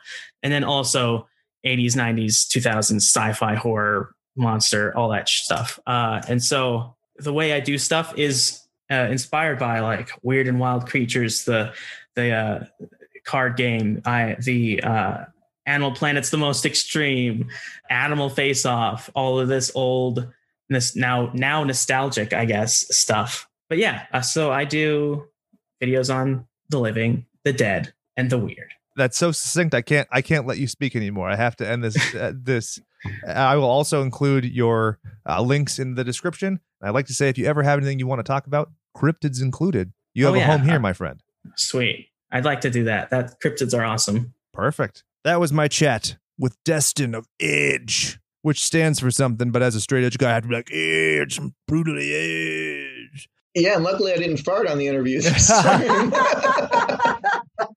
So, guys, I'm sorry. When I'm stuck in the bathroom sitting on the toilet, what do you think happens? what was your favorite movie from this month? Now, it doesn't have to be your favorite of, but just from the rewatching for the show and, and following along with Jurassic Park, what was the best? It, it's so hard because I do I love Super Mario Brothers, and then I recently love uh, Tammy and the T Rex. So I don't know. It's weird because watching this, it remind it brings me back to like childhood years. Yeah. So Tammy and T Rex didn't do that for me because you know that's kind of like the new like punk hipster like oh Tammy and T Rex is cool, but now this I don't know. It's weird. I think I'd probably levitate maybe towards this one because it's so weird, and every time I watch it, there's something new I, I didn't pick up on last time. Yeah, I, I don't know. Like, uh, like I'm with you, Doug, because choosing between Tammy and the T Rex, I, I will say Tammy and the T Rex just to not, you know, repeat Super Mario Brothers because I've seen it a million times. I was really happy that you introduced me to Tammy and the T Rex because I probably never would have watched it if you know I wasn't doing this with you guys. So I I am just going to pick that one. Yeah. And Paul Walker's midriff is adorable. I liked everything else. I mean, I, I still love Jurassic Park. Don't get me wrong; it's like one of the best movies ever. But like, you know, it is it is just like one of those kind of god tier movies. It's almost like I have it so memorized. I don't really get excited to rewatch it. It's just kind of like I'm rewatching it. You know, this movie, like, there's it's so batshit and it's so weird that yeah, I've rewatched this several times in the last few years. It still felt new, and not just because I was watching an extended cut. There's still stuff I'm sure was in the theatrical where I was like, oh my god, I can't believe I missed that. Like the Rock from the titties. So I'm gonna go with this. I watched Carnosaur as a kid. I watched Jurassic Park as a kid. I watched Tammy the T Rex, albeit the not rated R version as a kid. And nothing compared to the absolute batshitness of this. And it was so exciting. And also, in terms of film production and the shit that I like, it's such an enigma how this got made. And that's one of the things that we were kind of like "Uh, a little wary about doing this because it's become very pop culture chic to like look down your nose and do a dissection of this film and the production. But there's a, it's a treasure trove. Look at all the weird shit that went into this, and it's a lot of meat on this boner. Yeah, and it's one of those things too, like how I how I grade my own movies, like like to watch and stuff I love. Um, I'd say like if it's a B movie, if it's really fun, I love it. And in fact, people get weird with me. It's a hot take, but I think Aliens is better than Alien. I'm one of those people that's like, if it's fun and entertaining and rewatchable, uh, yeah, like Tammy and the T Rex and Super Mario Brothers. They're great B movie, just fun. Like bring some friends over, watch them. It's it's hell of a fun time. Yeah, and I think that's one of the great things about us all as cre- content creators and friends is it's like even if we don't agree, we respect each other and we're just excited about film and stuff where it's like I, I don't necessarily agree that aliens is better, but I can totally understand your argument and your argument doesn't invalidate how I feel. So I think a lot of people get into that like, oh well, you know, if this person doesn't like we and also film reviewers, people you don't have to agree. There are plenty of times where I watch film reviewers where I'm like, oh god, that's uh, just the exact opposite of how I feel, but I'm like, no, I'm definitely right. This movie totally slaps. So if you don't agree with us and you think this movie sucks, great. That's part of the fun about you know the gamble of watching a movie. Otherwise, you would just only immerse yourself in the stories and experiences you yourself already have. A shared narrative does that says the guy who's reading the storytelling animal. But anyway, that's a book. And books remind me that we have a smiley little girl on our show who wrote a book. Oh, look at it. and so, if I'm honest, Adrian, I'm on page. There's no page numbers that didn't. no, I, I, flipped to. I flipped past the acknowledgments. I finished the acknowledgments, and I I read on uh, Saturday Night Terrors on B Movie TV the first two lines of your book, Oh God! I'm no. reading like five books right now, and so I will be reading yours. But uh, I'm also reading one about Norse mythology, about Don Quixote meeting the Knights Templar, the storytelling. So it's it's one of the five. So it will be it will be gotten. The other ones sound a lot more intellectual than this one, so feel free to just put this one aside for now. Well, ours is coming in the mail. We don't have Amazon Prime, so we do it the cheap way. So we got to get thirty-five dollars in the cart and then ship it. So it's coming oh well if you ever need prime for anything just let me know doug i'll be happy to to ship you. I live on amazon and that exclusive offer extends to anybody who buys this book. Just let adrian know and and she'll use her prime to send it to you for, no uh, but we do have an offer if you buy a copy of last call a toxic love story by one adrian santiago. You get every fucking patreon episode we've ever done which has a monetary value of hmm. so I think it's a really good incentive, honestly, because some of the Patreon episodes are really good. So you guys are are are going to get two treats for the price of one. My amazing classic literary tale and all of our amazing Patreon episodes. Oh yeah, I'm excited to read it too because you know all you Patreon viewers out there, I'm sure you love the cheese, man. And this one's just full of cheese. I can hear full the uh, the Oh, yeah, Hira's always watching um, La Rosa de Guadalupe, so when it starts, it does like that. that Telemundo presenta cheese. Man. All right, all right. You know how we did the Carnosaur thing? Where we're like, hey, we get a thousand downloads and we'll read this book. We didn't get a thousand. It's not close. Sometimes we don't get to choose who we love. Uh, no. Sometimes we get dealt a hand that is different from what we ever thought we'd want. See, if you if we sell a thousand copies of this book, we'll do an audio book skank faces. Well, it's it's two perspectives. From it bounces back between a, a guy and a girl. So and a pizza place. Jake could be the guy, and Doug could be the girl. And how fun would that be? That's the way I would oh, describe yeah. our relationship presently, right, Doug? Yeah, pretty much. I mean, I still got your hot sauce I haven't brought over. so, I got a bunch of shit I got to oh, bring man. So. But um, in all honesty, I love that narrative style. Since I was a kid, I've been obsessed with it. Redwall by Brian Jacques does that, where it's Matthias and then it's Cluny the Scourge. And I think that's such a great tension building dynamic that we often lose in books that we have in movies. I mean, if you think about like the structure of a movie, so I mean, Thomas Harris does it to an extent, but yeah, I love that. So great stuff, even if it's not glorifyingly horrifying. Doug, we already know how to get more Adrian. But how how do people get more Doug and Jake? Fuck boy. Yeah, if you guys got a Roku, dust that off, stop fanning your nuts, and turn on B Movie TV on Roku. It's it's a free channel. Um, I'm on Friday Night Action at 8 p.m. We got a new episode uh, Friday uh, today. Actually, well, fuck, every Friday at 8 o'clock. And then Jake's on Saturday Night Terrors at 10 p.m. on B Movie TV. And yeah, they've got great stuff. It's uh, And then Death Park, the end, uh, the director, the guy who runs the channel, directed a film, and that's coming out uh, August 12th. So you can watch it on B Movie TV, buy the Blu-ray, and it's going to be showing at uh, if you are San Pedro locals. Any of you San Pedro ones out there? Well, there's a theater, uh, Terrace Cinemas. Uh, it'll be August 12th, so you can get your tickets online. Uh, August 12th is when they have it. So yeah, you can see all of us here. We're all sitting down and uh, running around like crazy. I'm so, standing. I've been doing my standing desk this whole time, so I am standing around. Thank you very much. Oh, No wonder. uh, Are you standing too, Aid? Because I feel like I look like a bloated blob. I feel like I don't have a double no, I'm chin for sitting. once, which is really really nice. I got mine. The beard just hides it. But to Doug's point, I'll also be there. I, I'm quite certain. So you could see two of us, and if you bring your copy of Last Call: A Toxic Love Story, you can get two hosts to sign it who had nothing to do with the production of it. well, your names are in it, so there's that. They are. Yay. We're, we're like the advertising team, so we'll say, "Hey, I know we didn't write the story, but here, uh, like, would you go? Like, hey, hey, can you go sign my copy of Super Mario Brothers? What did you, You know, do? we'll give Well, you I- Aid's personal address, and you can ship it to her. How about that? well, you know what? No, because this is the thing. If you like, it's this is the tangible thing that you guys can sign because you can't really sign a podcast, right?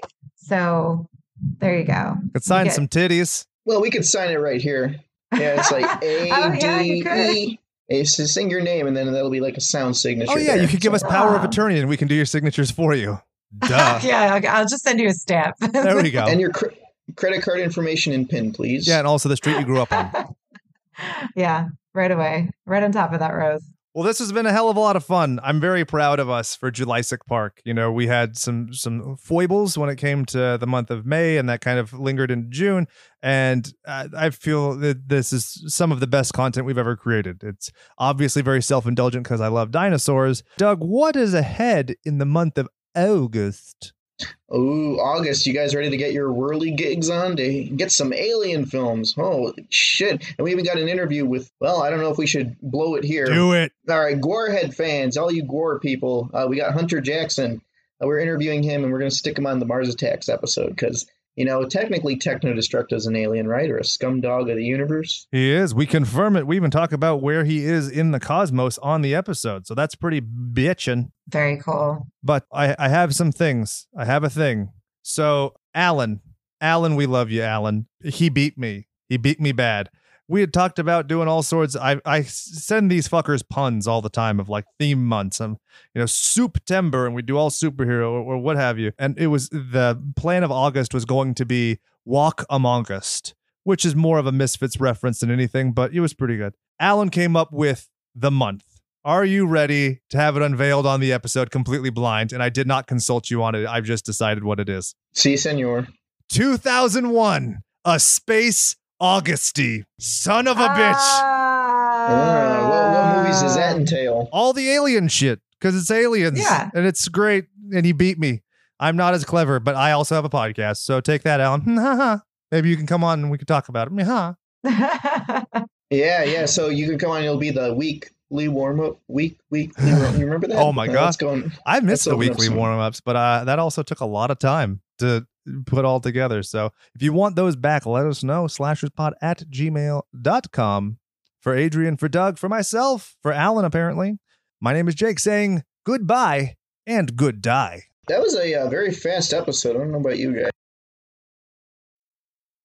Hey you gutter sluts, it's your favorite foul-mouthed calculator fondling cable box felching robot cyborg android monster thing, Cyber Slash 1000. Not gonna lie, the past year was hard on your boy. With quarantine, it was pretty lonely and I did not get to meet up with your dad for boner tickles as often as I would have liked. A cure for that loneliness is this week's hidden track by the Agonizers. The song is called Driving Home, and even if you are alone, it feels like you have a car full of friends singing along. Imagine the intro to that 70s show, but without two psychotic Scientologists ruining it. Anyway, enjoy the Agonizers, with their song Driving Home, and support them at the links in the description.